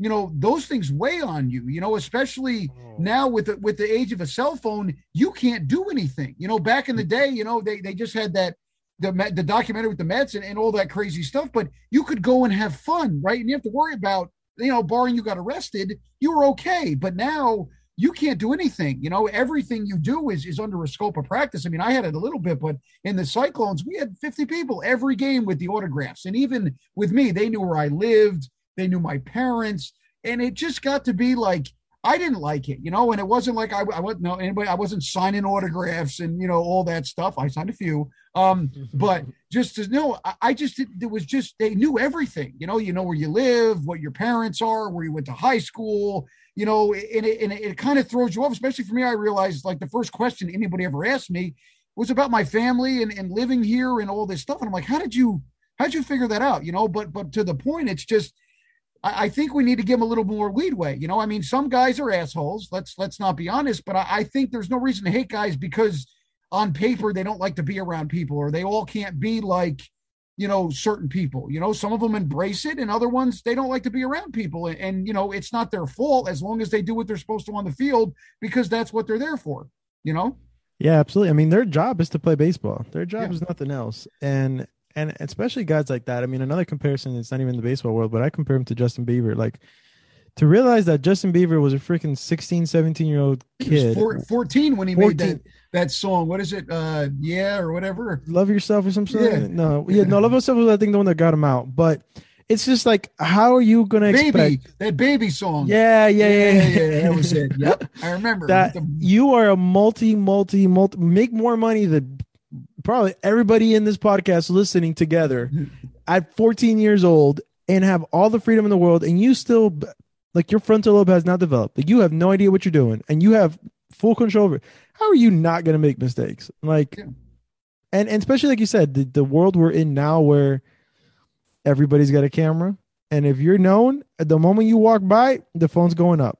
Yep. make one mistake is going everywhere. And then and i think the other thing is too to, to touch on what we you know what I said before is to me too, it doesn't make any sense now because you know you're getting on Bryce Harper and Lindor and Baez right for the thumbs down. Now I understand that, but then you have morons like Jake Paul that are famous and all they do is stupid stuff. Right, and I'm sorry, but I I think it's you see I, will I'll, I'll disagree with you. I don't think they're I don't think Jake Paul and Logan Paul are, are morons. I think they're um, marketing geniuses. All right, okay, but correct they myself, don't they just don't care about anything. All right, I, am not I'm not saying all together. I, will correct myself. No, no, no, right. yeah, yeah, yeah, yeah the stuff that they do is moronic. Now, Oh. marketing wise, no, I, I will agree with you. They're That's- geniuses. They took their whatever they had and they ran with it. And now I think to their credit, uh, they are revolutionizing boxing and exhibitions, and they're. I think they're they're bringing new light to the sport of boxing. So I will agree with that. Yeah. I meant it more of. I mean, they're have not good role model. They're No, not good role models. Exactly. That's You ha- period. You have people that are famous now for doing stupid things and making the same amount of money, but then you're going to go get mad at you know somebody for for doing ever. Now, I'm not agreeing with the booing and all the stuff, but it gets blown out of proportion. It's almost like anytime people have some fun, you know, we Yeah. we, we kind of blow everything up, and then you know I think to the to, to combat that is it doesn't look good where you get mad at a Bryce Harper or a you know a Lindor for something that's a little ridiculous and then you know and then you um and then you have your Jake Pauls where the way that they got famous was from doing moronic things but I will also agree you know just to to better the point they are marketing geniuses though and I think to to just as a side note that is is something if, if you want to be a social media person right and you want to have a business you have to learn how to market because that is what they did they take it full fledged I mean Oh, bro, they're. I mean, they're just. Is that you have them both? You have Logan, who's, and I watch a lot of their stuff. I watch more Logan than Jake, than Jake because Jake is kind of way too crazy. But if you, the way they that Logan thinks, in the way he, everything they do is marketing. They're like, let's take it a couple steps back. You think that Jake Paul hadn't already thought about everything that was going to take? I got your hat from Floyd Mayweather. Bro, oh yeah absolutely that was That's all cool. that, everything of that they had he had a song he had apparel he had com- he had everything ready like everybody now talk crap about him. you know how much money that guy made for just doing that yes I it's think extremely million, maybe oh yeah some crazy thing like that like or he might have doubled it. I don't know. He wrote something about uh, it's it's obviously super disrespectful like i will not disagree with you on that super disrespectful to do that to you know one of the biggest goats in the game of boxing yeah, but it sold more fights yeah. No, I, I, 100. percent I agree with. I think it's more of a user thing, right? We allow all this stuff that we pick and choose what Oh, we get yeah. mad about. Oh, that's fine, right? It's okay, but then you have little things, and and I think it's also you know through a sport, you know, people also you know the in one of the things that happened, you know, bringing up Lindor and and um and those people people you know as fans also they take the amount of money they get personally right and and i understand the money but you do being in the business it doesn't matter right just because they pay him money they don't change anything right lindor doesn't go to the field and say oh i made 350 i mean you can tell i, I love lindor i i mean you know him a little better than i do but i i love everything he does i don't care if he hits 212 because i think he's great for the game and you see it out there he he tries as hard as he can every day. And even if he's batting 200, he's still going to make those beautiful transitions and those plays and he's going to sell it out. And in my opinion, also Baez is phenomenal. I mean, Oh that guy's got God. Baseball sense like I've never seen. I mean, just in the little things, right? You realize when you're around the game, you know, falling down at first base, but but having the wherewithal to put your left toe on first base, right? Or, or the things that he does are incredible. You know, the, just the game is so slow to those guys. Yes. it's just Yeah. so like flat. Like to be able to do a swim move when you're full blown sprint, bro. I'm really just trying to get to the bag. Like that's all I'm thinking about. He's like, oh, I see this guy. He's coming this way. No, I'm gonna go this. Oh, then I'm gonna. S-" Unless you try to do that, same thing. Like I remember the day that I tried doing the jump play by Jeter. yeah. I was like catching ground balls and shortstop, and I, I don't know why I thought about doing that. Everybody everybody thinks about doing that. and then you, I didn't even make it past the mound, and I had a great arm. I was like, wow. He threw 95 up there. cannon. So like there's just so many things that you don't realize how impressive and how hard they are until you actually try to do them. Yeah, So- absolutely.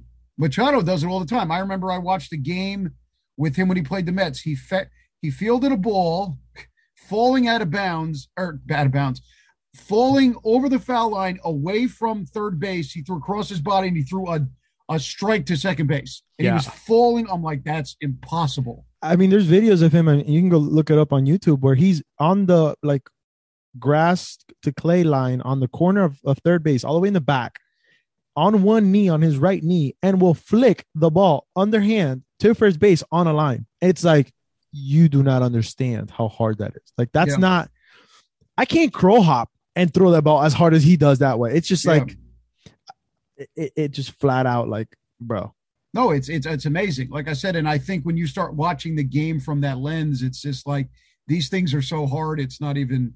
It's crazy, feel, but I feel like that's what kind of makes a difference of baseball with fans. I feel like the fans that really understand the game, they understand how hard, and they just genuinely are impressed by what these people can do. Yeah. Whereas Honestly. is I, I think the I think that's you're right. I think that's kind of what separates baseball a little bit more. Where you take sports like the NBA, I think everybody just assumes everybody should be able to do everything, right? Mm-hmm. Oh, how come Giannis can't make threes, and why don't they make all their threes? They're in the NBA, and you know those things. I think that not that the but the skill sets are so much different, right? And you yeah. don't get to see. I think a lot of the athleticism in the NBA is blurred because everybody is so athletic. Whereas in baseball, there's only one Manny Machado, right? We only have yeah. one Javier Baez. There isn't one a whole ton of one judge. You know, Exactly. Like you have those those guys that make these plays, and then you can a hundred percent tell that you know it's it, there's only one or two, right? I mean, you know, you look at it now. The Mets played the Cardinals yesterday. You have Arenado and you have Machado, and I think that's about it for in terms of third baseman. And then in the shortstop, you have your Turner, you know, your Lindor, and then um, what's the guy? I mean, if you got, want to put Iglesias in the fielding world, but you can't yeah. put Iglesias in the overall picture. Yeah, and then or you have uh what's the guy on the with the uh what's his name? The guy on the Rockies. Oh, uh not Turner. Um No. S? No. Story. Yeah. Trey Story. That, Trevor yeah. Story. Trevor Story, right? So you, you have those things, but I, again, I think it's just it's separated because there's so so few, right? There's never going to be another Mariano Rivera, right? What Degrom was doing up until whatever happened to him is phenomenal, right? And and we only have these things, so I think that's you know I think it's it's the same. I mean, you know, are, are we not going to talk about the best player in in the world right now? Uh, Junior or no, Ohtani? Which one? Ohtani, Ohtani, oh, bro. Like that's a freak. What do you? Yeah. What? We're literally seeing a Babe Ruth right now. Yes, potentially exactly. better than Babe Ruth. Like, oh well, that's another. If Ohtani hits 140 home runs next year, it'll be better than Babe Ruth. The one glaring point with Babe Ruth is the, the biggest thing is that he went out and hit, and then he hit more than twice. He hit twice of what teams hit. So oh. Ohtani is amazing, and what he's doing is phenomenal. But it's just the allure is that if it's almost like if Jacob DeGrom was healthy, he quit pitching this year and then next year hit 141 home runs because the guy the the the guy on the let's see the next closest guy when Babe Ruth converted had like 11 and then he hit 50 and teams would hit like 21 and he was like I, I don't know, know, that. His okay, ERA was stupid. I think it was under like a 1 so he pitched like Cy Young caliber ball for 5 years then he he completely switched to hitting and he hit more home runs than entire teams so that uh, is yeah, where that's... the now not to take anything away from Ohtani because it's incredible what he's doing, but that is that is where the Babe Ruth stuff start. It, it's kind of yeah. it's it's wild because he completely like transformed what anybody knew. So it's it's literally like if Degrom was like, all right, I'm just going to hit and then hit 120 home runs next year, and you'd be like, oh my god, this guy just hit more, you know, double the record and, and all those things. Now, not taking again away from Ohtani, yeah. but but but every time that comes up, it's I think it's important to what Babe Ruth did was was phenomenal. And I I hate I didn't know that. I didn't yeah. know that. Yeah, yeah. So he was he was a stud pitcher, and then they moved him. So think of this too. His first five years, probably hit like 50 home runs, and he still hit 715, 714.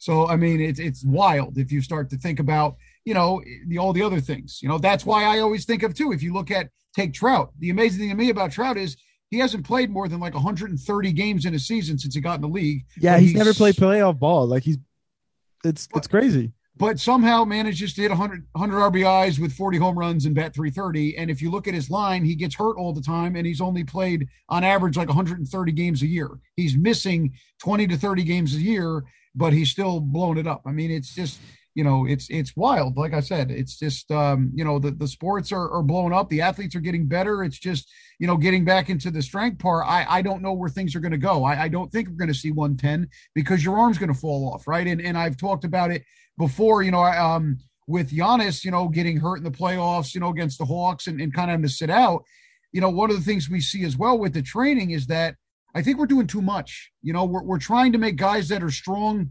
stronger, you know, instead of saying Giannis is one of the craziest athletes I've ever seen in my life, right? And that is from said a lot of people, but like watching him do his thing on the basketball court, like he does stuff, and I'm like, this guy is incredible, right?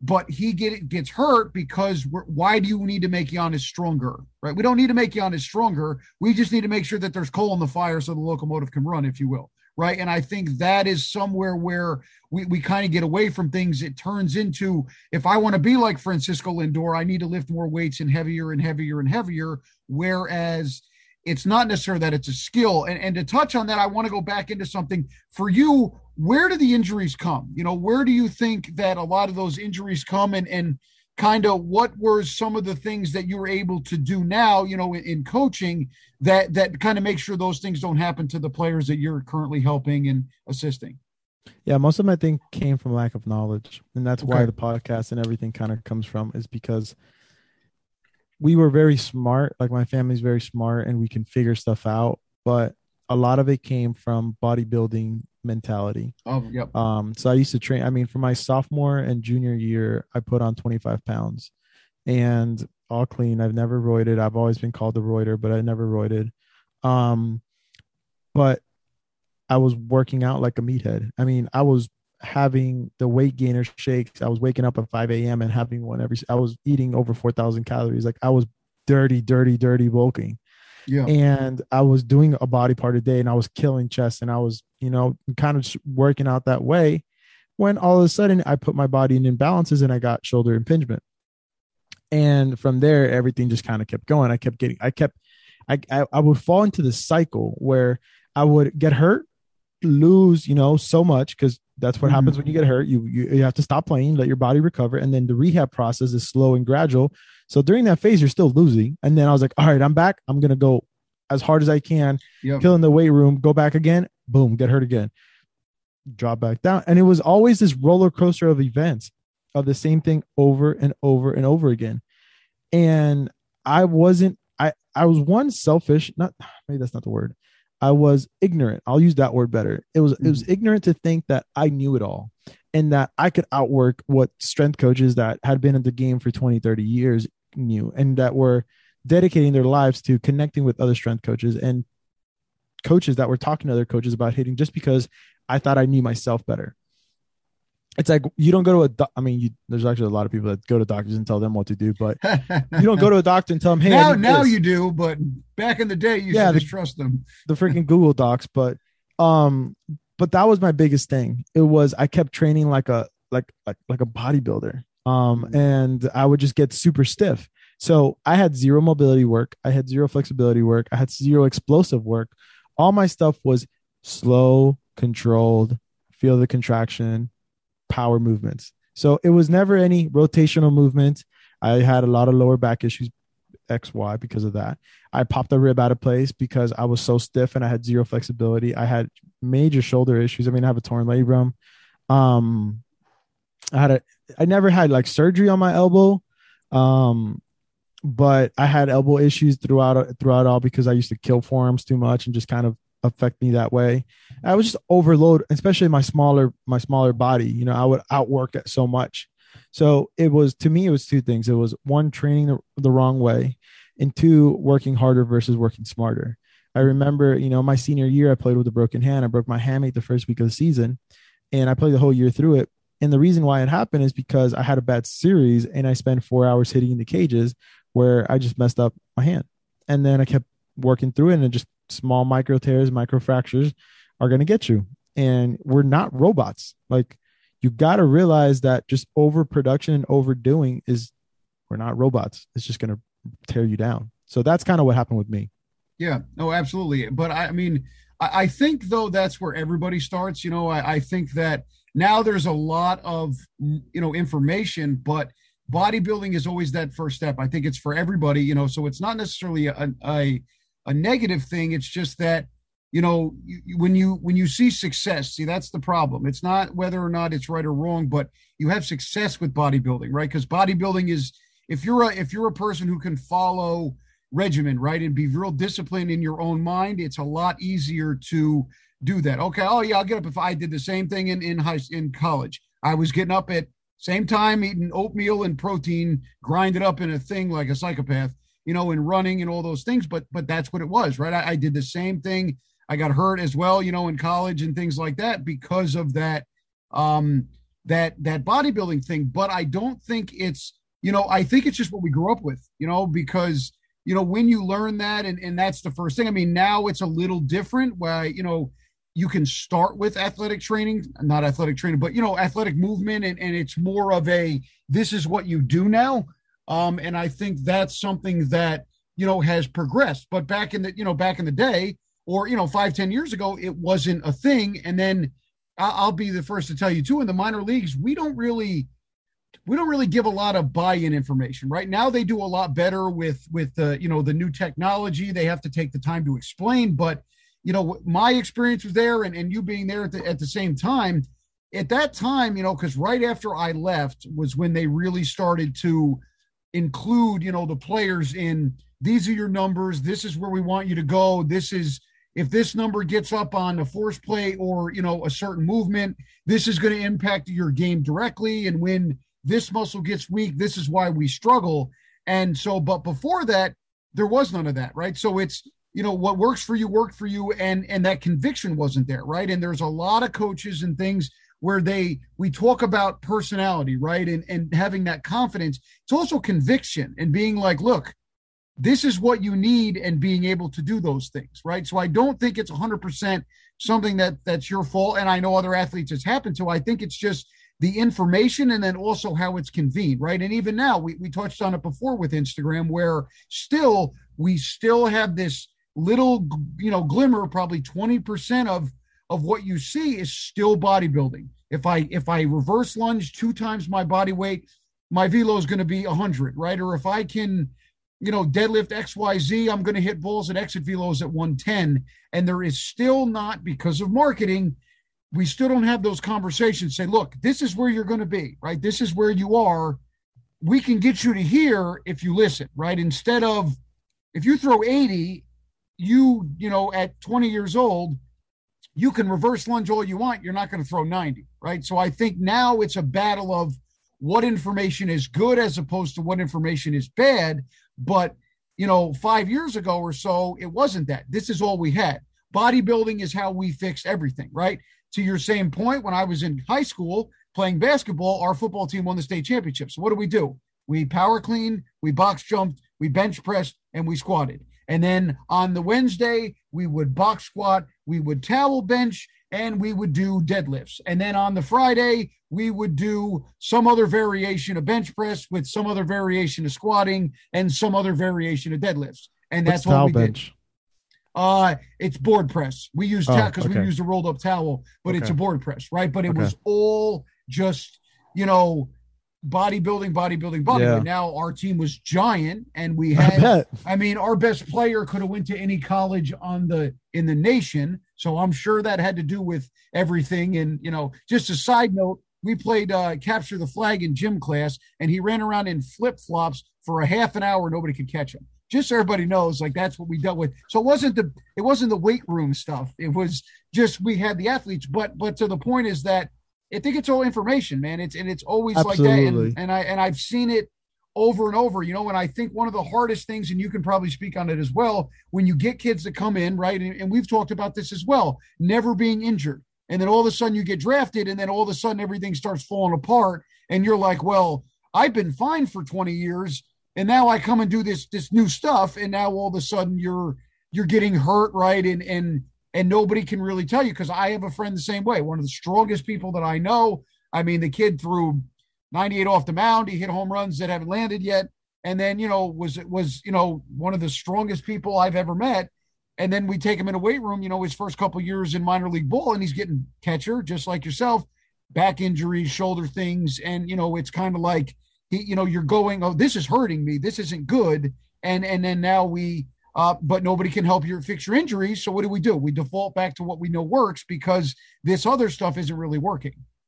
Yeah, no, absolutely. I, I would I would actually add to that with by saying that I, I wonder if it was the fact that you know because you said like nowadays the Mets um because that's the organization you were with um gives more information, explains more, gives more analytics, and gives understanding of what. I wonder if they just didn't really know that much back then. Like they Yeah, were we implementing that, Yeah. and that's that's something that's tough. You know, you can't explain something you don't know because the moment you have a somewhat of a smarter individual that questions you, you're gonna look like a jackass. Yep. Well, and a hundred percent. That was before the Rapsodo and before the Catapult Exactly. and those things.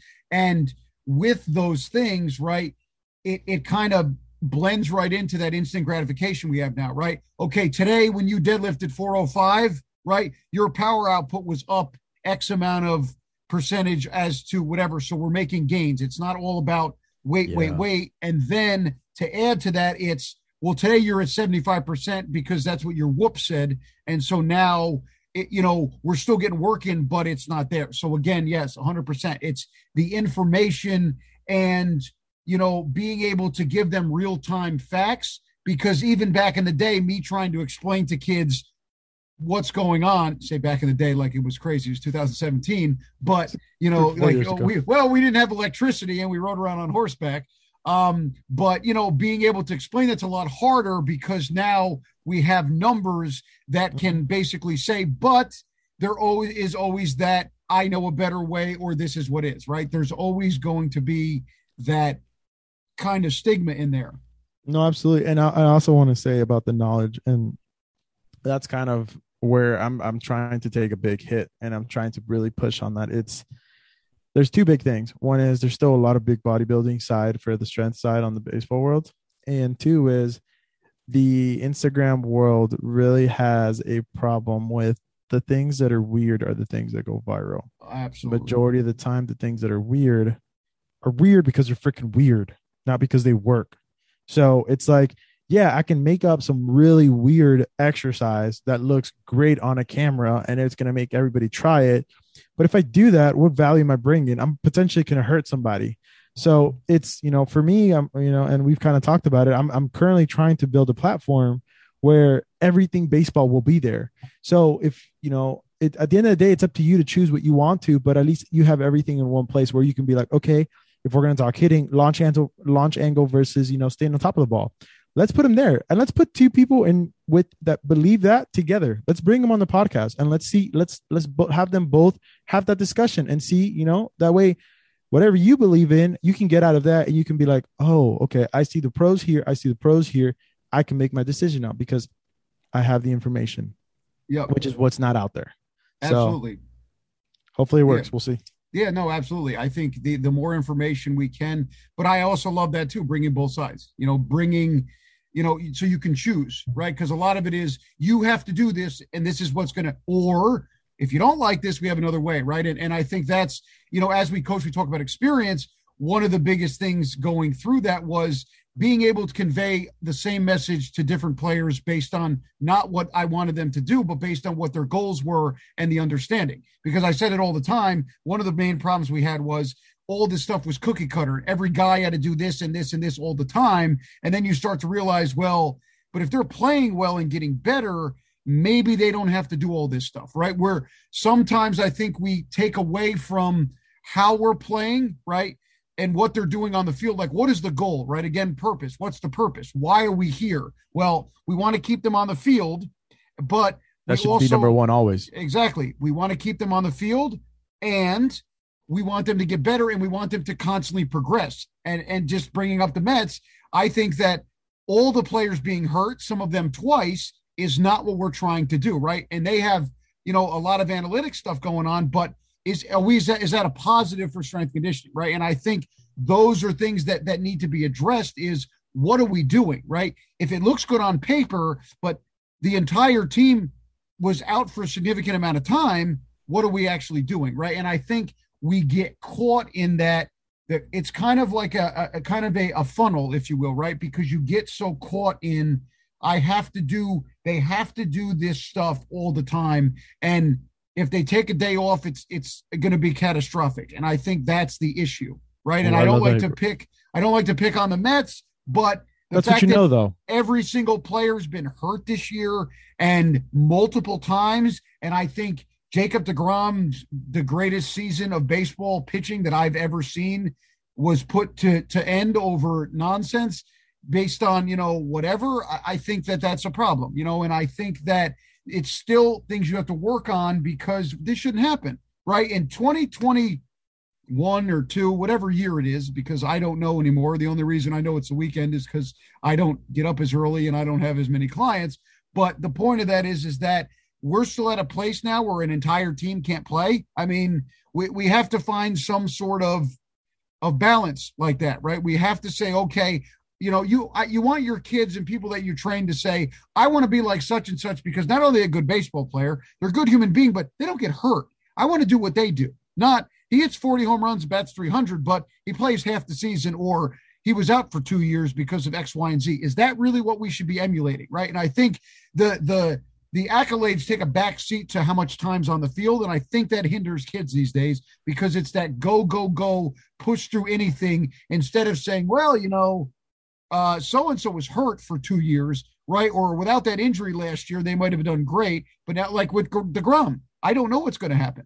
Is he ever going to throw the same, right? These are the questions we have to ask. I don't want to be bring up negativity, but is he going to come out next year flying, or is this the last time we'll see of whatever? Because you know, a hip flexor strain, you know, as I know of, you could need surgery. There's there's a lot of different things that go into that. I mean, you know, so so only time will tell. I mean, there's so many ways we can take that. One, I'll, I first want to say Jeter. Like, bro, that's yeah. what makes that guy. I mean, besides what he did off the field, that he never got caught with anything. Um, whether you know it but was he, the steroid he, era, he, the, the except the girls, you know, his his lineup he, was crazy. Yeah, but but he did it in private. Listen, he did it the way you're supposed to, man. He, he, again, you know, we can also say his times were different because you know the times were different. But his last couple years, it was around us, around our time. So yeah. But you know, from the side of what he did off the field to what he did on the field, and the fact he was p- playing every single day, yeah. you know. Yeah. So that that's those are the freaks. Those are the guys that you know are just just flat amazing. So I wanted to bring that up. Um, and then I remember what the other part was. Yeah, that's all right. It will come to you after we after we talk about Derek Jeter. But again, exactly, those are the people you emulate, right? The things that are. I, I think we have to shift a little bit and be like, okay, do you want to play in the big leagues for ten years, or you know, do you want to play for two years and be out, right? I think. But uh, again, I, I also think that if you looked at it that way, nobody would play in the NFL. So you know, it, it's a given a take because why would you sit down and be like, okay, Maurice Clarett started to do it. I mean, he kind of screwed it up at the end there uh, with all the trouble, but in the beginning, you know, he was kind of, you know, chastised for it and, and destroyed by Ohio State. But in reality, he, he kind of figured something out there. He said, okay, I'm a freshman. I've missed this many games as a freshman. I have two more years until I can get drafted. When I go to the league, how many more years am I going to be there? How can I kind of exploit what's going on right now because I want to make money and I want to have a living. But if I get hurt, this is all I have. What am I supposed to do? Right. And and and I think we don't see that as much, right? I mean, look at Brady. Brady's a goat. Why? The guy's played 22 years. He's still doing Brady things. Yeah. And he's he was out for what? He had the ACL thing, what about 10 years ago? But other than that, he's you he's know, he's there. Day. Oh, yeah. I mean, and, and he's wild, you know, with his stuff. But again, these are the people we need to emulate. Look at, I mean, look at a teammate. Gronk sat out for a little while because back problems. Gronk's what, 28, right? We don't want to have those things. You know, he's a beast. I love Gronk, but you know, back thing. JJ Watt's playing right now, and they said if he gets hit again one more time, he's not going to walk anymore. You know, and and I think they don't want to talk about that because it will reduce the amount of people that play sports at that level. But I think maybe that's something we should look at. Maybe it should be I want to emulate the guy that played for 10 years, right? Or and, and and was in the middle of the pack as opposed to the guy that, you know, left it out there all day on the field but but doesn't play anymore, right? How long do we want to play for? Yeah, that, that that's a very tough. Well, you just brought up that. That's a very tough one because that's that's limiting competitiveness, limiting the like ex, extreme um extremeness that yeah. that is required to be a master at something. But I remember what I wanted to bring up, and I think it's a valuable thing for anybody listening you brought up a point about you know the Mets getting hurt and all that. As you were saying that, for me, I started to think about as a young guy that's in high school trying to get to the college level, you have the choice of where school you're going to. I think it's very important, and I'm not going to say any school, but I know of one school that has had a lot of uh, arms issues for pitchers, and I don't like to send any arms there because of that. So I like to. My point here is if you're a highly recruited player, you should definitely look into are these guys playing consistently? Are these guys getting hurt? How are they? This is part of your job to figure out because this is your career. This is, you know, where you go. And I, and I, and I really preach this a lot. The decision you make about what college you, you, you decide to go to will change your life. It will change the networks you meet. It will change, you know, your day to day mindset, the people you're around, everything. So make sure you do all the research because that decision is highly, highly important. So what I wanted to ask you is more from a strength coach aspect. You know, you um you, you were a strength coach in college and you dealt with that. How can a guy try to figure out a young high school guy figure out if the these strength programs or whatnot is to make him is to benefit him like if he has two schools school x and school y how can he figure out you know this school seems to be getting hurt more than this one or um, how is the strength program or whatnot what what what what facts and tips can we give these guys to kind of make them better well it's an, an awesome point you brought up and I'm, I'm glad you brought it up I, I, think that the the biggest thing is to do your due diligence and your research right and, and you have to go a little beyond, but but talk to your players, right? I think the best thing you can do, and, and this is again to guys that are already at the school. I think it's it's part of your um, you know abilities to, to kind of answer those things. And again, we might end up in a sticky situation because if you're a highly touted uh, recruit, you know, and and you got to go take a player out and give them the treatment, uh, if you will, when you first get there. And we all know um, what that means. Yep, you got to make know, sure he gets recruited. That's part of your you job. Know, so you know, I, I, think that it's something that you you should be you should be aware of those things, and and you should ask the questions. You know, what's the injuries? What's what's going on? You know, because it is your career. You know, and and it, might rub some people the wrong way, but I also think. You know, we, we talked about this a little bit on yours with the introduction of, of getting paid now for likeness. It's also you have you have money on the not only is it going to be life changing right it is no longer you know a student athlete education is priceless and all that stuff which is important but it's now money right so now i have to say okay where where can i go to a school to make sure that i'm healthy so that i can become successful at this school so that i can set myself up for the future of taking care of my family and, and kind of progressing me and, and and you know my future so i think a hundred percent you know I, that has to be part of the conversation now because no longer is it am I to, you know, not be banged up enough to go to the next level? It's okay, coming in as a freshman, where can I go uh, to make the biggest impact? But also, where's the place that's going to keep me healthiest to make sure that, you know, I have the opportunity to to maybe make some money while I'm in college. And again, I, I don't want to emphasize you should be picking colleges to make money, but with that introduction of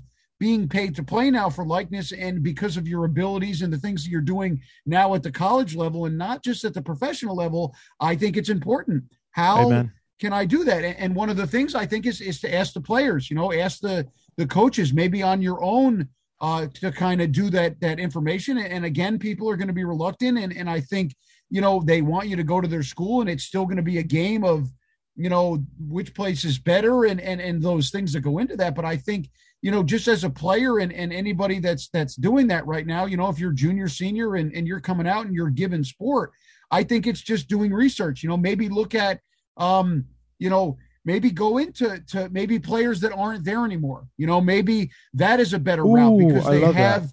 they don't have that that pressure of of getting you to come there. You know, again because that is a real thing, right? It's not oh we just want you to be here because i like you right it's it's you know especially at those bigger schools maybe it's looking up somebody that that played there for four years or hey you graduated last year what was your experience like right because I, am not trying to take away or you know the recruiting class or, or hurt any colleges but it's your career and it's your life. And and again you know roger you can talk to this. Nobody's going to help you out of those injuries right? Once you can't throw the ball back to second base anymore nobody cares. And and i don't want to be negative but that's how sports works. Once you stop being able to perform at the level that they they bought you in for or when you start to have some issues you're gone, right? You're a number with a last name over it, and when you're done, they'll go get somebody else, right? And I think you touched on it before, and and I always, you know, want to bring it up is the politics of professional baseball that aren't talked about. You could be the best player in the world batting 700 if they didn't pay you, you know, a certain amount of money, you're not somebody's golden boy, or maybe people don't like you. Or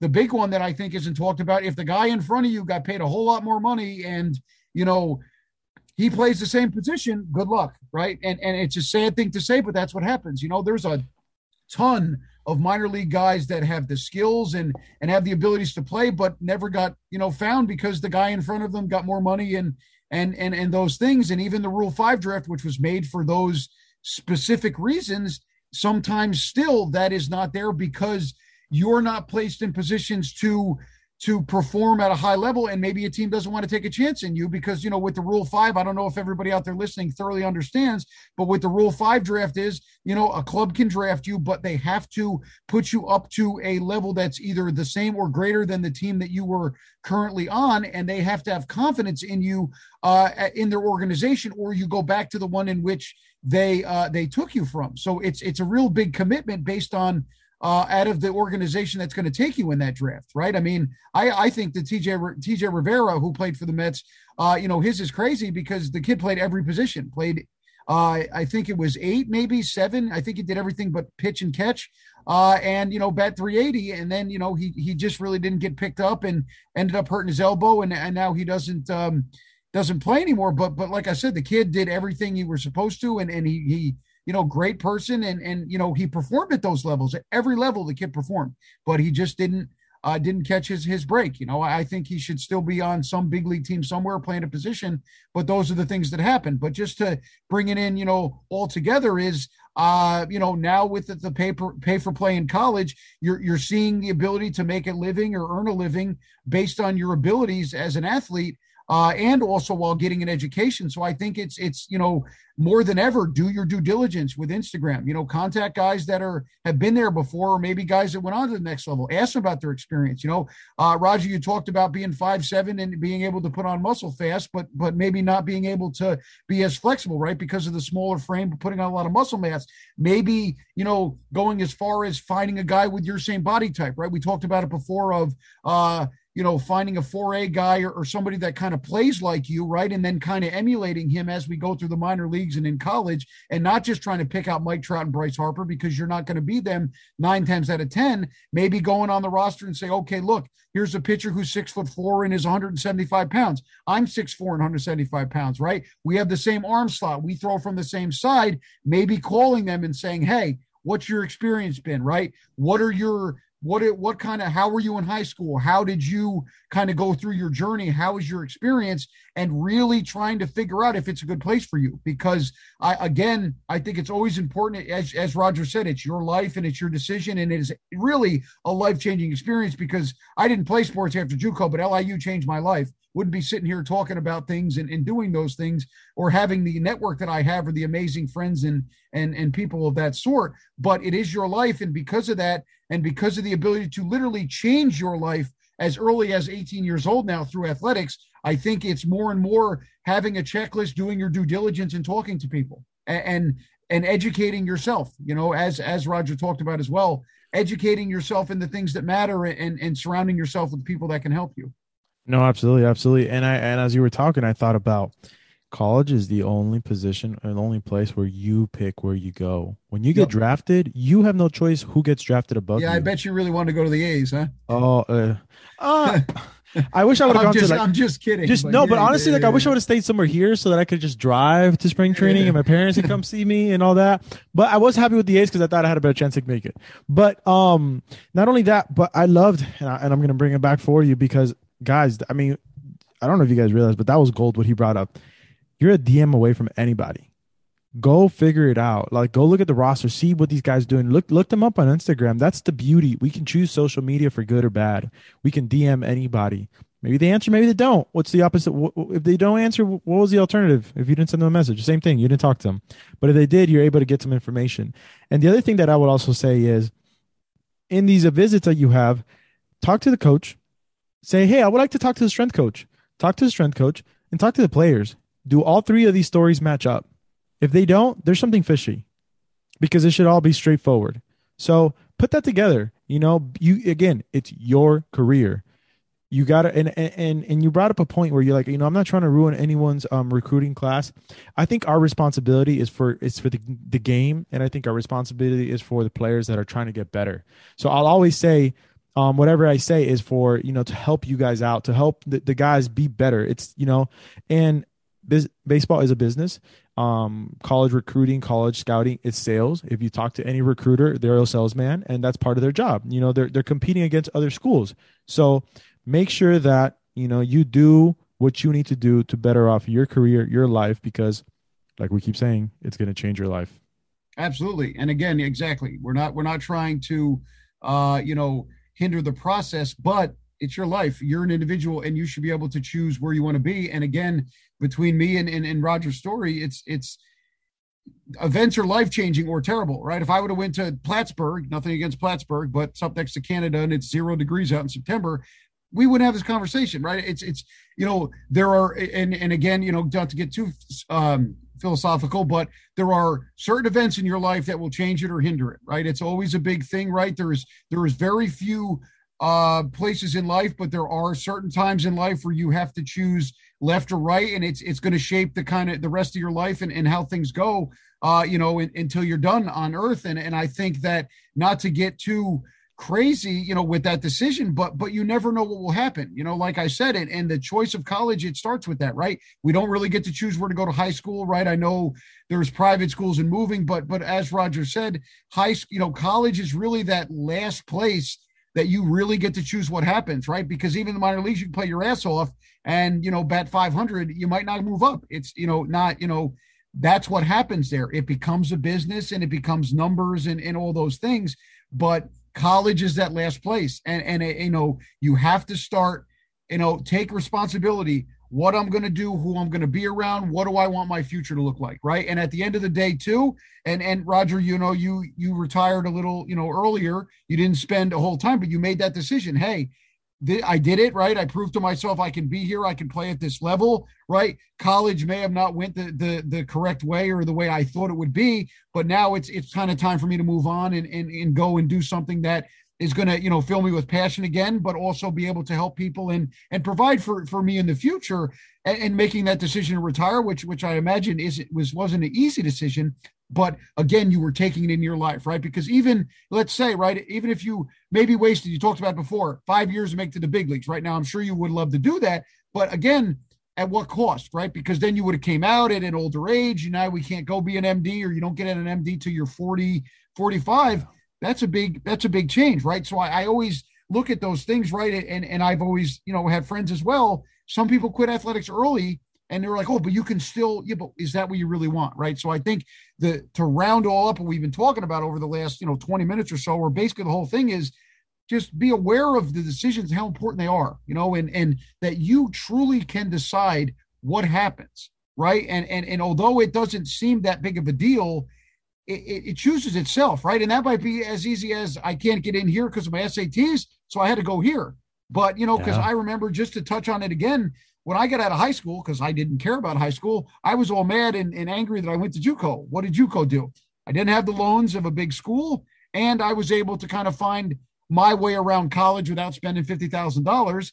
And at the same time, you know, I, I was able to to continue my sporting career for a little bit longer, and then realized that it was a lot of fun. It was great, but but now it's time to move on and and kind of do other things, you know, towards my future. But the point of all that is is that you know you never know where you're going to go, but but always make sure that the decision is yours, right? Especially college. If you're at that mm-hmm. lit echelon where you're, you know, your grades are good, you're in good position, and you can go anywhere it's your decision, man. It's not, you know, where do you want to go? Where do you want to be exposed? Where do you see yourself living?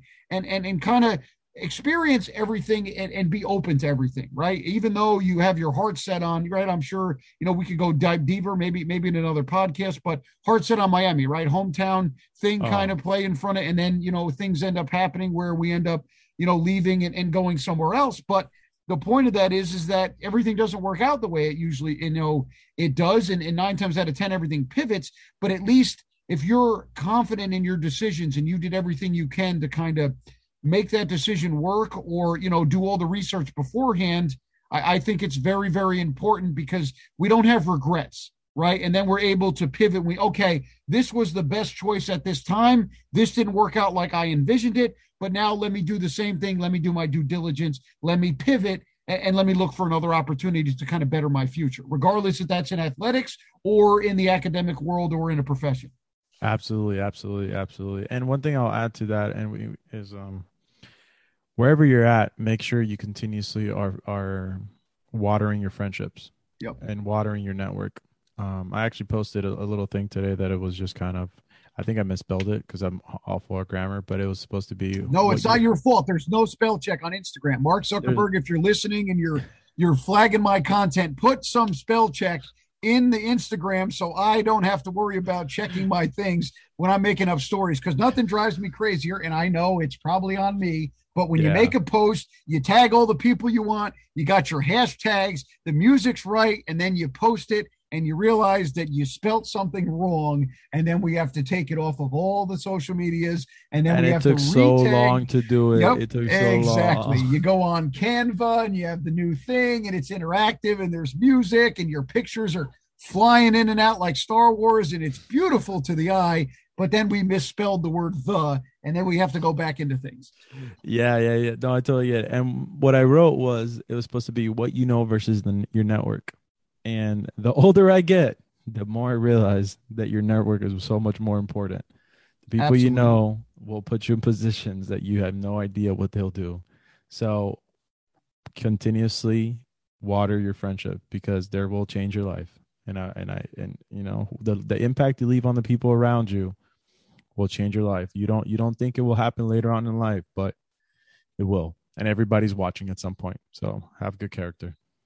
Absolutely. And Roger, I think we're going to end it right there. Uh, we'll definitely do a part two and have you back. But I, I, I just love that message, and I think it's it's a perfect time to uh, kind of end it. And I know you got another podcast coming up, but uh, real quick, um, where can everyone find you listening? Where is the best place to to get more information and, and, to also listen to that that podcast of yours, which is phenomenal, folks. If you have the chance, uh, have some time after you're done listening to mine, of course, uh, go on there and, and definitely listen to his. Uh, great information there. But Roger, what's that Instagram and, and what's the the podcast name? What's that information? Yeah, so I got a couple different things. So I have um, I'm creating the, the, the podcast itself, which is called Roger Gets Real, and and there is where I'll have just everything podcast. So if you're a podcast person, that's where it's going to be. Um, and then I have the reps with Raj page. And what that page will have is everything that's not podcast that has to do with baseball. So if it's hitting lessons, catching lessons, pitching lessons, talking about recruiting, all that kind of stuff will be at the reps with Raj page.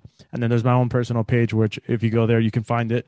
Um, but those are the main two things. If you're interested in the podcast, the podcast is all baseball. So everything baseball. So if you're a, if you're a mom trying to figure out how to deal with college recruiting, to if you're a player trying to figure out the mental side of the game, it will all be there. I'm bringing in big leaguers, minor league guys, agents, psychologists, doctors, nutritionists, everything, strength coaches. Um, and we're I'm creating this platform for, as we talked earlier today, there's lack of knowledge out there and i think it's my responsibility to bring that knowledge to you guys so thank you for having me um, it was a pleasure i love talking to you man i mean we, we've only really known each other for like three weeks yeah. but i feel like we've known each other for years i mean we can connect we're, we're both on the same flow and yeah man thank you thank you so much for having me and it was an honor and a pleasure Absolutely, man. And, and thank you for coming on again, man. And, and everybody out there, you know, be sure to check those things out. And, and, you know, I had the pleasure of being on the podcast as well. Great uh, great resource, right, for anybody that that wants to know any all things baseball, all the things we talked about today. Uh, everybody, be sure to check my Instagram uh, for all the latest updates on the podcast. This one will be out in about two weeks, uh, and all the information that Roger just provided us with, I will put in the post for uh, episode number fifty-two. Uh, on the podcast. Uh, I'll make sure everybody gets that information. And once again, uh, as we've talked about, you know, it's your life, your decisions shape your life. Uh, never forget your network. Always grow. I, I, think that's great what Roger put in. Always keep striving to be the best. And remember, um, you know, don't put yourself in a box. You can live anywhere you want. You can do anything you want. Uh, you can turn it into a business, and you know, just continue to to have a purpose. If you haven't found that purpose, don't get discouraged. Uh, make sure that you know you're continuously looking because once you find the purpose, you know, it will hit you like a ton of bricks and you'll wonder why you haven't done it for years. And, you know, just to what Roger said, um, always network, you know, always water your network. I think it's phenomenal and always continue to grow that network tree because those are the people that are going to help you, right? Your purpose is a goal, but by yourself, we're almost powerless, right? We're always only going to be as good as the people that we put around us. Amen. Amen. Amen. Amen.